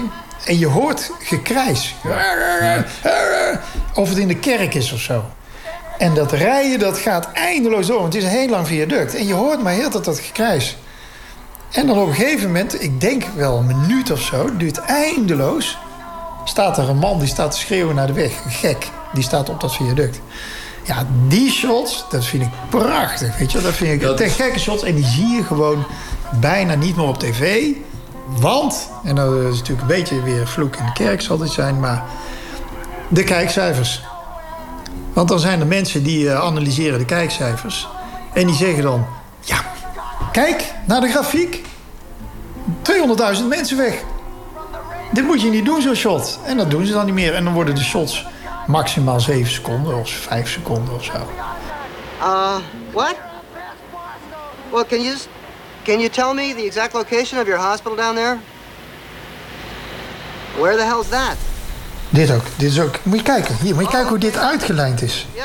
Moet je kijken. Vertel eens wat je ziet. Eh, hij- Het, het is een broer eh, die, eh, die hoort dat zijn broer is gevonden. Hè? En die staat voor een flat, denk je. Hè? Maar perfect in het kader. Alles perfect. Alle lijnen kloppen, zie je? Weglopende lijnen.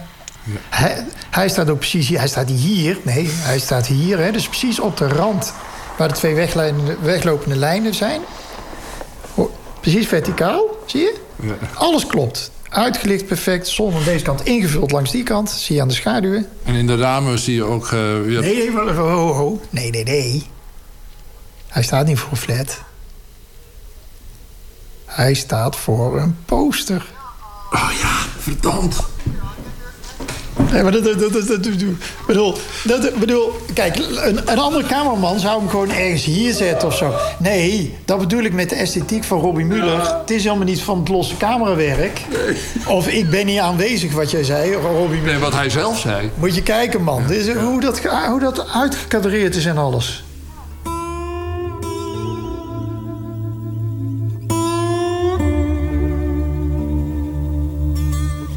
Ik ben op het filmacademie geweest van 84, 1984 tot 1988. En daar hebben we een keer eh, een eh, dubbel eh, masterclass gehad van Robbie Muller en Jan de Bond. Die zaten samen op de filmacademie in, bij elkaar in de klas, notabene. En eh, Robbie Muller had, de bekende, had dat staartje toen al. En de tuinbroek. En Jan de Bond zat, die was al in Amerika. Dus die, en die praatte al met zo'n accent. Ja, helemaal Bond. En eh, die zaten naast elkaar. En, eh, en toen zei eh, Robbie Muller, ging het over uitlichten. En toen zei Robbie Muller... kijk, als ik... dat ging ook toen voornamelijk ook over Paris, Texas. Als het niet nodig is, dan gebruik ik gewoon geen licht... of een reflectiescherm of noem maar op. En Jan de Bond die keek hem aan. Die zei, Robbie, als ik geld krijg voor 20 trailers licht... dan wil ik gewoon 20 trailers licht hebben van de productie. En dan zet ik ze wel voor de deur. En dan, eh, als ik iets nodig heb, pak ik het. En Robbie Muller, die snapte er helemaal niks van. En ik zat het aan te kijken als... eh, ik wilde ook cameraman worden. En ik dacht alleen maar, ja, Robbie Muller, die, eh, dat vind ik interessant. Dus Ja, dat- als- dus want, want je zag hier eigenlijk twee extreme van twee extreme iconen van het vak. En je Ja. dacht, als ik me ergens aan spiegel, is het aan Muller. Ja, ze meteen aan Muller. Ja, ook omdat eh, zijn persoon, eh, rust en, weet, en dat soort dingen. En, en de- die grootheid die had ik toen ook al. Die, eh, ik dacht juist alleen maar van ja, dat is de kunst van het weglaten. Hè? Dat lijkt mij toch bij ons, dat in ons vak, een van de beste. Dat, dat is heel interessant eigenlijk. Voor ons als jonge camerapikkies was dat echt wel... dat was een koning. Die, iedereen had het gewoon over Robbie Muller toen.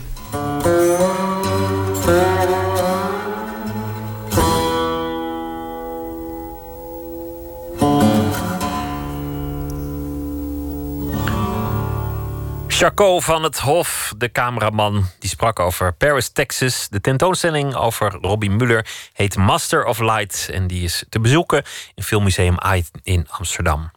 Zometeen komt eh, Daphne Bunskoek langs om te vertellen over de programmering van het Holland Festival. En vooral over de televisieprogramma's die ze gaat maken.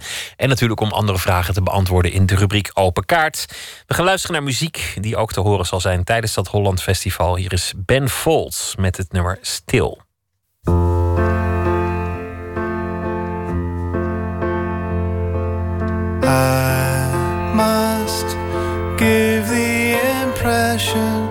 I have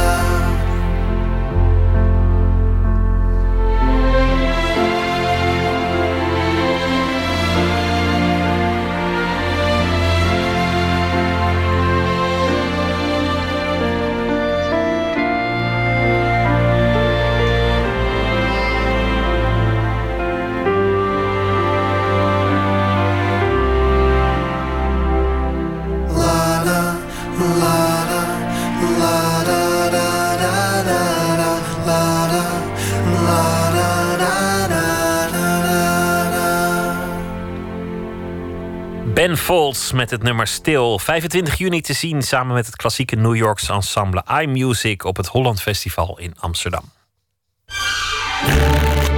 Open kaart.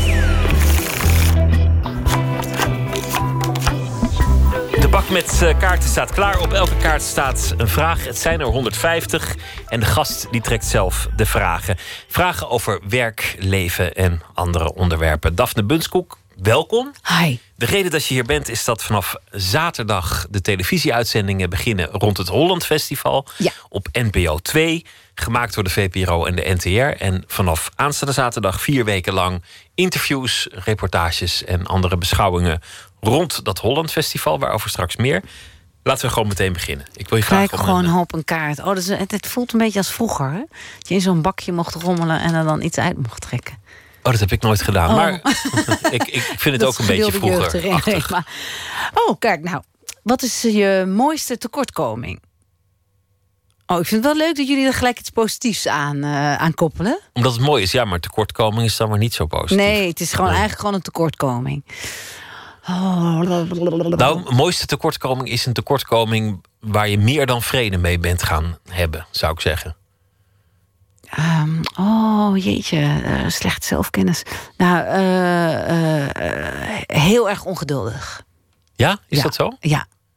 Op welke momenten? Eh, nou, ik, ik, ik heb een bepaalde eh, snelheid van praten en met mensen en communiceren. En als iemand daar in een heel andere vibe zit, dus heel veel tijd nodig heeft om iets te vertellen of iets te zeggen, dan word ik gejaagd van. Dan denk ik, kom hop, hop, hop. En dat heb ik zo ook, dat heb ik ook met fietsen door de stad, dat heb ik met lopen door de stad. In alles zit wel een zekere eh, kleine gejaagdheid. Lijkt me voor een tv-presentator een voordeel. In welk opzicht? Nou, dat, dat ze op televisie, de, de makers van televisie houden vaak wel van een zekere vitesse. Ja, een beetje een soort à la eh, Matthijs eh, van Nieuwkerk. en iets sneller praten, iets sneller interviewen en, en Ja. iets meer energie erin gooien. Ja, terwijl ik vroeger, als ik dan Goedemorgen Nederland presenteerde... soms wel eens klachten kreeg dat ik te snel praatte. En ook daarbij heel veel met armen en, en benen aan het zwaaien was. Van mensen die nog niet wakker waren. Ja, denk ik. Neem nog een kaart. Waarin lijk je op je ouders? Ehm, nou, dat, als ik, als dat, dat ongeduld, dat, dat is wel een, een onderdeel van mijn vader. Want eh, vroeger, als ik naast mijn vader in de auto zat... dan zag ik hem ook zo meebewegen. Zo, hij maakte een soort voorwaartse beweging... alsof hij daar de auto mee naar voren kon helpen. Dat zat, ook, dat zat zelfs in het zitten in de auto... waar je toch eigenlijk eh, veel, ja, niet veel meer kan doen dan gas geven en remmen. Daar zat al een soort actie in. Maar mijn vader kan, eh, mijn vader kan heel mooi tekenen en schilderen. En dat vind ik heel leuk om te doen. Dus dat, de, passie daarvoor, die heb ik wel van mijn vader, denk ik. En van mijn moeder wel een beetje eh, eh, het, het wat uitbunderige. En wat, wat, waren, wat waren je ouders voor mensen? Wat deden ze bijvoorbeeld? Nou, mijn ouders zijn heel jong getrouwd. Mijn moeder was 17 toen ze zwanger was van mijn broer. En 20 toen ze mij kreeg. Dus heel vroeg, eh, ze moesten ook trouwen. Eh, heel vroeg ouders en heel vroeg getrouwd. Maar ze zijn nog steeds bij elkaar. Dus we zijn dan nu eh, 45 jaar verder. En ehm, ja, ze hebben altijd een beetje van alles gedaan eigenlijk. Mijn moeder heeft schoongemaakt. Mijn moeder heeft bij Bolletje gewerkt. Mijn vader heeft een klein reclamebedrijfje gehad. Dat deed mijn moeder dan weer de administratie voor. Eh, ja, zo. Alles in het oosten des lands. Alles in al Almelo. Almelo. Neem nog een kaart. God, gaan rap tempo die kaarten hè? Ja, ja dat is kijk of we tot, tot het- de kern komen. Wat is je favoriete personage uit boeken, films, theater? Heathcliff uit Wuthering Heights. Waarom? Ja, ik, eh, ik, ik vind de, de, boeken van de Bronte Sisters, die eh, verslond ik vroeger.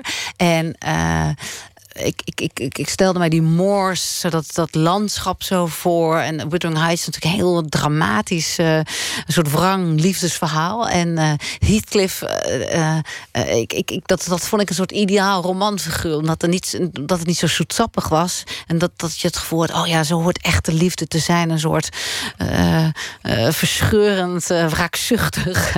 ik ben blij dat het uiteindelijk niet mijn, mijn soort liefdesleven is geworden. Maar alles behalve saai en, en, en Ja, ja, ja. Dat had wel iets, iets, eh, iets dodelijk romantisch in zich. Leef je zelf ook eigenlijk? Van, van grote hoogte en diepe dalen. En, en eh, op elke golf ten volste meevarend?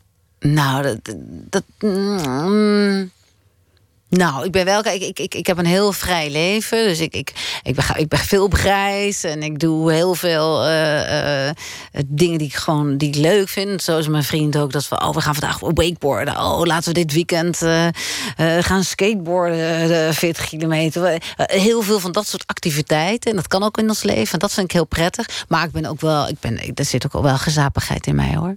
En emotioneel ben je heel stabiel? Of, of zijn er momenten geweest dat je echt totaal aan de grond zat? Of zijn er momenten dat je zo eh, met je kop in de wolken zat dat het eigenlijk niet meer verstandig was? Ik ben wel vrij stabiel. Ja. Ja. Neem nog een kaart. Ja. Om wie moet je lachen?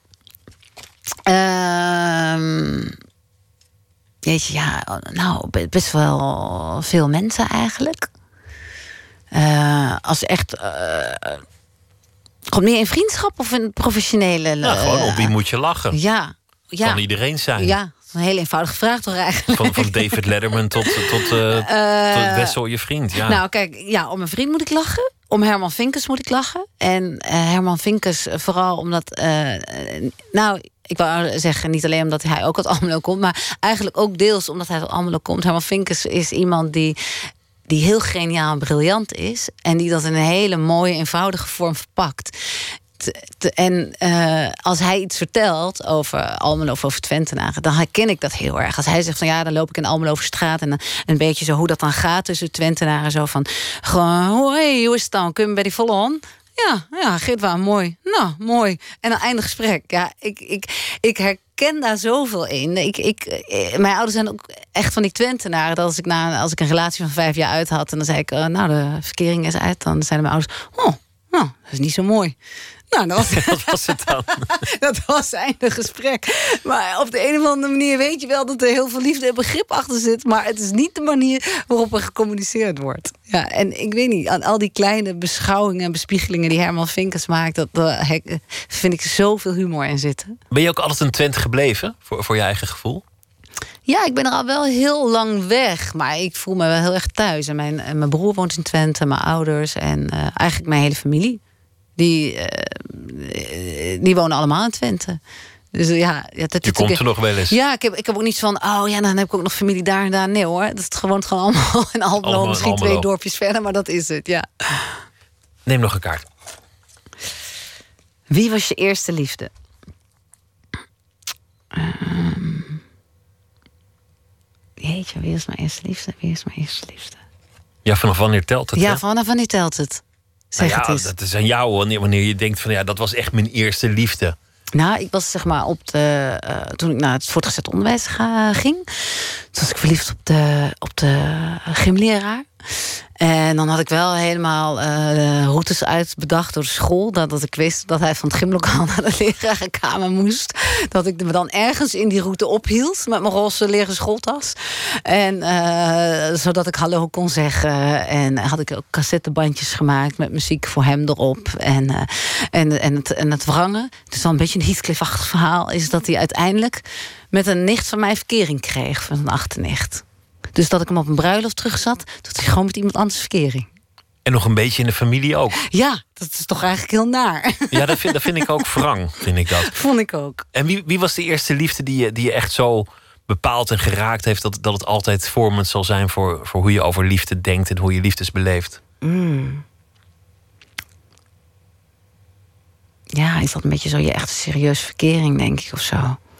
Eh, nou, ja, dat was eigenlijk een, een hele leuke jongen uit, uit Gronsveld, uit Limburg. En die heb ik op vakantie ontmoet. En daarna hadden we een jaar verkering. En toen ging het uit. En toen draaide die meeslepend eh, Rob Long eh, met eh, liedje Zondagmiddag. De koffers staan al in de gang. En dan ging heel hard huilen bij ons op de bank. En dat beeld zie ik nog voor me. Maar wat ik vooral herinner is dat het een hele lieve, warme jongen was. En dat ik... de relaties die ik heb gehad en de relaties die je hebt, altijd eh, met hele, eh, dat het altijd hele liefdevolle, warme persoonlijkheden waren. Nou, maar goed ook. Ja. Anders, anders moet je het ook eigenlijk niet doen als het niet een leuk persoon is. nee, maar je weet het niet eh, altijd. Hè? Nee, je, kan, je, ja. kan, je kan soms ergens op gaan staan dat je denkt... Oeh, Ja. nou neem nog een kaart. God, waar walg je van? Ja, waar walg je van? Ja. Eh, nou, Ja, misschien alles, al, al, alle, al, alle vuilspuiterij nu op het, op het internet. eh, over Zwarte Piet, op Sylvana. Over de manier waarop er gediscussieerd wordt. eh, de nodeloze k- gekwets van mensen. Dat hele, dat hele buitensporig. eh, dat vind ik, ja, dat is wel heel walgelijk. Ja, dat vind ik ook. Dat, dat, dat is, en dat gaat ook maar door. Het lijkt ook erger te Ja. worden. En ik snap ook niet waarom iemand dat zou doen. Nee, maar ik ken veel mensen die, eh, die zo'n beetje het soort terugtrekkende beweging maken uit het hele. eh, Omdat ze gewoon eigenlijk helemaal eh, een beetje murren worden van al dat. dat, je, dat je er een standpunt in moet nemen. Dat je er iets van moet vinden. Nou, ik vind er wel van alles van. Maar dat je daar helemaal niet in wil mengen op, op, op, op een bepaalde toon. Ben jij in al die jaren ooit onderwerp van rancune geweest van, van de boze menigte op het web? Nee, zeker wel. Nou, zeker wel. Dat is niet heel vaak gebeurd. Dat is één keer gebeurd eh na een programma. eh, volgende week heette dat. Het is een soort satirisch bedoeld programma. En daar eh, werd een grap gemaakt over de manier waarop er over Sinterklaas en Zwarte Piet werd gediscussieerd. Er werd het jeugdjournaal geknipt aan een beeld uit Amistad met slaven. Oh ja, ik weet en het dat hadden- ja. En daarna werd dat heel erg afgekeurd.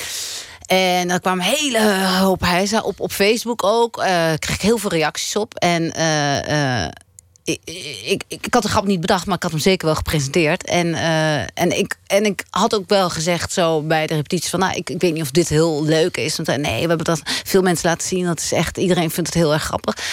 En eh, nou ja, goed, en als het dan niet grappig blijkt te zijn... en heel veel mensen aanstoot aan nemen... dan moet je wel een beetje op de blaren zitten. Maar ik vond het heel moeilijk dat zelfs als ik dan eh, zet op het internet van... god, eh, ik vind het heel jammer dat we het toch hebben uitgezonden... en dat het zo is opgepakt. En ja, excuses. En dat het, heel veel mensen daar helemaal geen boodschap aan hadden. En u blijkbaar geen behoefte aan een excuus... maar veel meer wilde dat er iemand fout was... en dat je er alles overheen kon spugen. En dat dan klaar, en dan draaien we ons om... en dan gaan we gewoon naar de volgende.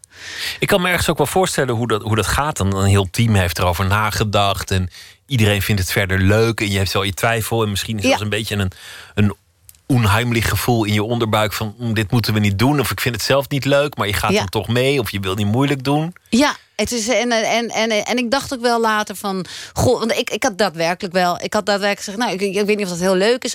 Maar goed, en, en alles... eh, ik bedoel, ik zel- in het programma, bij de opname zei ik er zelf ook nog iets van in beeld. Maar dat is eruit geknipt en zo. Alleen, ik heb me wel gerealiseerd... in die end ben je dan ten volle verantwoordelijk voor wat Jij je bent doet. op tv.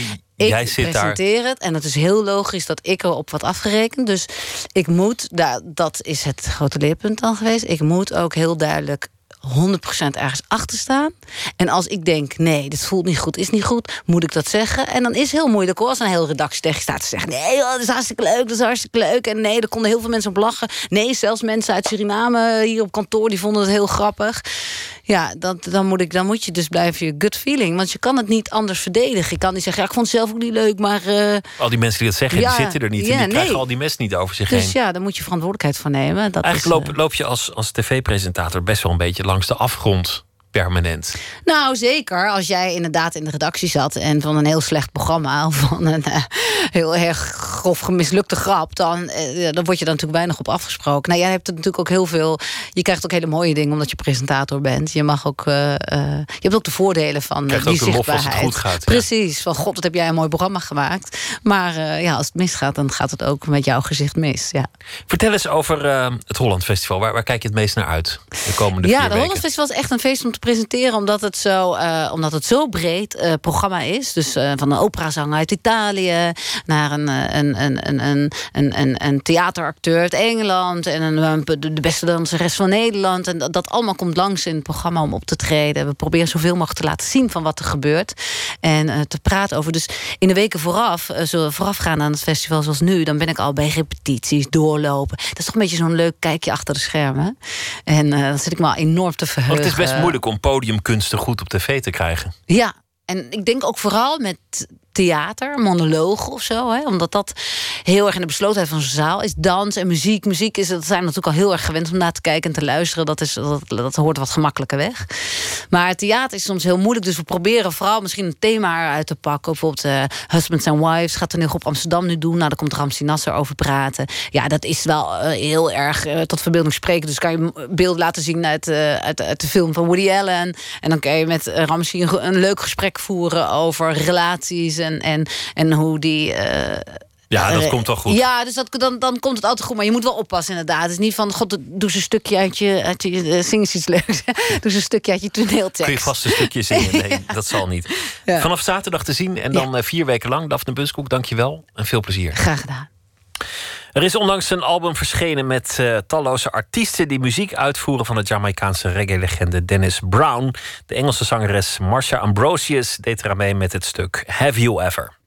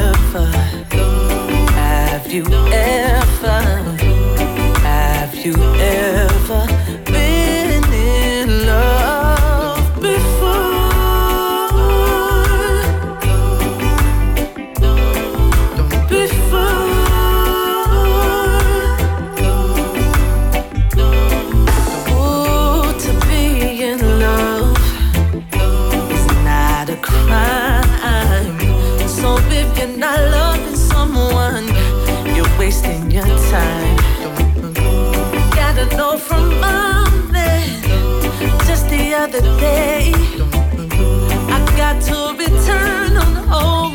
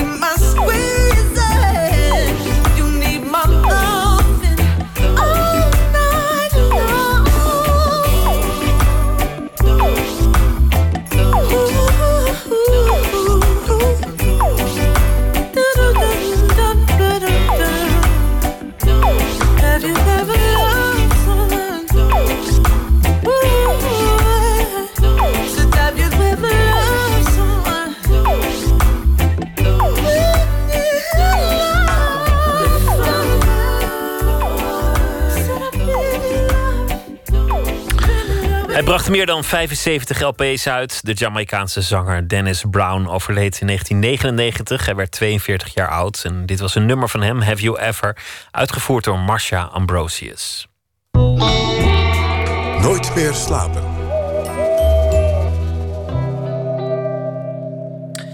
Google was vandaag wederom in het nieuws. Ze hebben het eerste nummer naar buiten gebracht dat door kunstmatige intelligentie is gecomponeerd. Roos Menkoort is nachtcorrespondent en eh, zij zocht uit wat dat precies betekent. Goedenavond, Roos. Hoe klinkt het liedje? Laten we daarmee beginnen. Nou, een eh, catchy nummer kun je het niet echt noemen. Het is een eh, heel simpel pianomelodietje dat 90 seconden duurt. En vandaag liet ik het ook horen aan Sander van Maas. Hij is als muzikoloog verbonden aan de Universiteit van Amsterdam. En aan componist Michel van der A. Dat zijn toch twee experts. En eh, zij waren op zijn zacht gezegd niet meteen onder de indruk. Eh, ze moesten er eigenlijk vooral om lachen. Maar ze noemde het wel ook meteen een hele bijzondere ontwikkeling. Wat is namelijk het geval? Het liedje is niet simpelweg via een algoritme gemaakt, maar via een getraind neuraal netwerk. Leg dat eens uit. Ja, ehm, het wordt ook wel machine learning genoemd. Dat is een bepaalde tak van kunstmatige intelligentie. En neurale netwerken zijn daar weer een bepaalde vorm van. Eh, het gaat zo, het kopieert eigenlijk de manier waarop ons brein werkt. En ze hebben dus allerlei muzieksamples gevoerd aan de computer. Om vervolgens te onderzoeken of ze die computer kunnen laten snappen wat muziek precies is. Laten we anders gewoon even naar het eh, resultaat luisteren.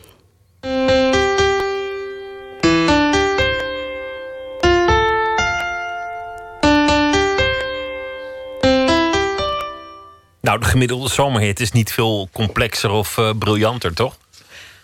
Ehm, nou ja, nee, je hebt eigenlijk wel gelijk. Maar, het hoeft niet de nieuwe zomerhit te worden. Dat is niet de bedoeling. Nee, het is nog net iets te, te weinig misschien. Eh, en, en zo wordt het dus ook niet eh, gepresenteerd. Ze zeggen dus. Ze presenteren het als een onderzoek. Het is nog heel pril. Ze hebben dan ook een eh, team ingesteld. Dat heet de Magenta Group. En zij onderzoeken hoe je een computer kunst en muziek kan laten creëren. Eh, en ze zeggen ook dat ze zelfs willen samenwerken met eh, muzikanten en kunstenaars hierin. Wat is het grote plan voor Google? Waarom willen ze de computer leren kunst te maken? Ja, ze zeggen zelf dus dat ze echt oprecht nieuwsgierig zijn. Eh, en naar of dat mogelijk is en hoe het werkt. Eh, de vraag is alleen of dat ook echt zo is. En ik legde dus, eh, die vraag voor aan Sander van Maas, de muzikoloog. En hij merkt het volgende op. muziek maken is ongelooflijk veel werk. Kost buitengewoon veel, veel, veel uren. is, is vaak slopend wat betreft de, de, de hoeveelheid versies die je nodig hebt. De, studiotijd die je nodig hebt. De fouten die worden gemaakt. Het, eh, van de postproductie. Het is een ongelooflijk eh, intensief eh, proces. Dus ook heel duur. Ehm, wat men hier aan proberen is, kan op dat vlak misschien een soort bemiddeling eh, opleveren. In die zin dat, dat, dat bepaalde taken waar we heel veel werk en, en, en eh, middelen aan tijd, uh, tijd en geld aan kwijt zijn, dat die efficiënter worden ingericht. En uiteindelijk ook met een beter resultaat. Dus zeg maar, het economische verhaal op de achtergrond is niet te onderschatten. Zeker niet bij, bij een club als Google, die natuurlijk altijd wel daar, daar, een, eh, daar een oog op houdt. Zouden muzikanten zitten te wachten op zo'n eh, hulp Sinterklaas eh, in de vorm van een computer? Of is het juist iets dat ze als bedreiging zien? Ja, dat heb ik dus gevraagd aan de componist Michel van der A. En eh, hij zei het volgende. Nee, ik voel me als componist zeker niet bedreigd. Ehm, er wordt al best veel gebruik gemaakt van, eh, van eh, computer-assisted composing. Want de software die we gebruiken neemt al een, deel van de taken over die vroeger met de hand moesten gebeuren. De, het maken van partijen, het, het eh, bepaalde basale instrumentatie. Dus dat is alleen maar fijn. Eh, maar ik denk dat, ehm, ik denk dat het ook belangrijk is om te realiseren dat, dat eh, zo'n zo'n eh, eh, Google-algoritme misschien heel goed bestaande muziek kan analyseren en be- bestaande stijlen zou eh, kunnen nadoen. Maar dat, ehm, ja, dat echt vernieuwing in kunst en in muziek, dus het inslaan van een, van een onverwachte weg, het nemen van een onverwachte hoek, ehm, dat is toch iets wat ik een computerprogramma nog niet zie doen. En ehm, dat is ook een beetje het verschil eh, tussen Coldplay en Radiohead. Eh, bij Coldplay hoor je de volgende maand uh, mijlenver aankomen. Dat is eigenlijk ook een soort formule muziek, ehm, ook een soort algoritme. En bij eh, Radiohead, eh, eh, voor mij althans, eh, schiet het steeds een onverwachte kant op. En ik denk dat, eh, ja, dus dat, dat, dat we een, een deel van dat formule denken al, al terugvinden, vooral in de popmuziek en in de elevatormuziek en, enzovoort. Dus dat, dat er misschien wel een, een, een, ehm, een markt voor zal zijn, maar dat het echt, eh, ja, de echte vernieuwing eh, hoeven we daar eh, uit die hoek niet te verwachten, denk ik. Nog niet zo lang geleden werd Next to Rembrandt eh, gepresenteerd. Een nieuw schilderij gemaakt door een eh, computer. Gebaseerd op het vroege werk van Rembrandt. Nu dus deze muziek. Het wordt, het wordt vaak juist gezien, kunst, als wat de mens in essentie altijd zal onderscheiden van de robots en, en misschien ook wel de dieren. Waarom zou je best doen om computers zover te krijgen om dat te doen wat, wat de mens zelf zo goed kan? Ja, eigenlijk eh, volgens de muzikoloog die ik sprak, hangt die behoefte heel erg sterk samen met ons mens zijn. En de behoefte om onszelf te begrijpen met behulp van nieuwe technieken. Hij, hij liet ook zien dat het eigenlijk al iets is wat we al eeuwen doen. Zo vertelde hij dat uh, in de 18e eeuw probeerden mensen al stukken te componeren door uh, dobbelspelletjes te doen. En eigenlijk zo door toeval uh, een stuk te laten ontstaan. Ja, dat. Wat denk jij? Zal het uiteindelijk lukken om, om een hit te, te laten schrijven door de computer? Iets, iets dat aanslaat, waar iedereen op danst, uh, op meezingt, waar geen mens aan te pas is gekomen? Nou, uh, wat al de muziekkenners die ik dus sprak, die zeiden eigenlijk gewoon nee, dat kan niet. En um, een computer kan alleen binnen de bestaande lijntjes kleuren, kan misschien de muziek goed namaken, perfecter nog soms dan, dan het origineel. Uh, maar dat wat de mens toevoegt, het onvoorspelbare en het onverwachte, dat kan de computer niet leren. Maar uh, ergens deden deze antwoorden ja, uh, mij ook wel denken aan het filmpje dat, dat Frans Bromet maakte in 1999, vlak voordat de mobiele telefoon massaal werd omarmd. En hij filmde al die mensen uh, overal in de stad. En hij vroeg ze van, zouden jullie ooit over nadenken om een mobiele telefoon te gebruiken? En niemand zei zich te kunnen voorstellen dat ze de godganse dag bereikbaar zouden zijn. En, en kijk dus nou waar we nu zijn. Dus uh, misschien is die toekomst helemaal niet zo ver weg dat een computer dat kan. En ik sprak uh, ook technologiejournalist bij NRC Eva de Valk. En zij beaamt dit. Ze zegt dat er zeker nog heel veel te verwachten is. En ze is ook uh, optimistisch. Hoor maar. Op een gegeven moment uh, kan een algoritme daar, omdat het dus al die patronen heeft gezien, kan het daar ook zelf gaan proberen om, om dingen te ontwikkelen. En ja, wat, wat interessant is, is dan de vraag, wat is creativiteit? Het zijn dus, uh, er zijn vier tonen, wordt het gevoerd. En dan gaat het op basis van een hele hoop patronen die hij al heeft gezien... gaat hij zelf proberen om, om iets te maken. En is het dan um, kopiëren van wat wij al hebben gedaan, uh, deels. En, en een deel daarvan is ook ja, een soort risico neemt het van, om daar een beetje van af te wijken. En dat is, dat is tot op, ja, dat is een bepaalde interpretatie van creativiteit. Is dat je een bepaalde traditie hebt. Uh, of iets van hoe dingen gaan. En dat je daar een beetje van afwijkt en daar iets nieuws aan toevoegt. En in hoeverre de computer, of de, de computer, het algoritme kan gaan om daar iets nieuws aan toe te voegen. Wat wij ook begrijpen en herkennen als, ja, als een, een creatief product. Dat is, dat is waar zij nu in aan het zoeken zijn. En dat is, ja, dat is volgens mij een heel erg spannend terrein. Roosmeen Korst, dankjewel. Graag gedaan. Hij maakt al twintig jaar muziek en toch heet het nieuwe album Introducing Carl Blauw. Een album vol liedjes van anderen. Dit nummer is oorspronkelijk van The Walker Brothers. Het heet No Regrets.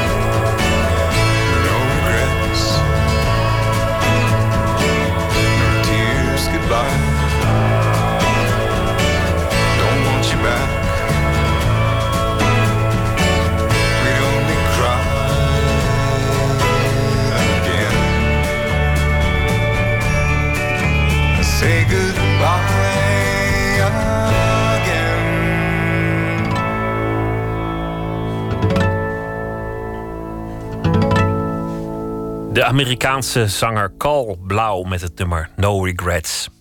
Ingeborg Klarenberg is dichteres. Ze is ook landschapsfotografe, aard- en milieuwetenschapper. Deze week zal ze elke nacht een gedicht uitkiezen en voordragen. Een gedicht deze nacht van de Zweed Thomas Transtromer. De titel is Schippersverhaal.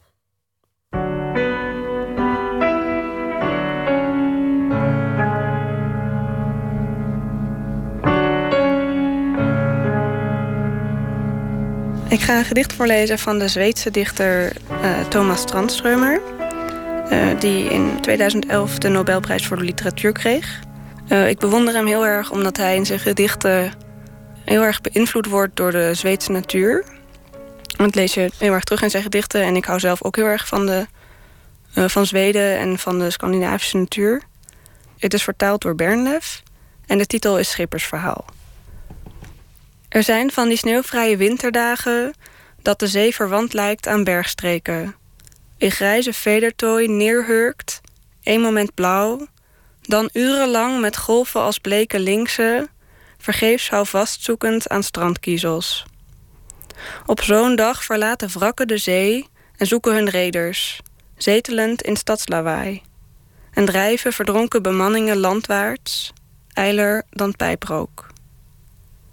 In het noorden lopen de echte linksen met gewette klauwen en dromende ogen. In het noorden, waar de dag zowel overdag als nachts in een schacht woont. Waar de enige overlevende bij de oven van het noorden ligt, mag zitten luisteren naar de muziek van doodgevrorenen. Het gedicht Schippersverhaal van de Zweed Thomas Transtromer, uitgekozen en voorgedragen door Ingeborg Klarenberg, die morgen weer een gedicht zal uitkiezen en voordragen in Nooit meer slapen. Dan zit hier Esther Naomi Perquin en zij gaat in gesprek met dichter Maarten van der Graaf. Publiceerde tot dusver twee bundels. De C. Buddingprijs kreeg hij eh, voor de debuutbundel, Vluchtauto gedichten en vorig jaar publiceerde hij Doodwerk. Hij is een van de optredende dichters op Poetry International, het jaarlijks poëziefestival. En dat begint aanstaande maandag.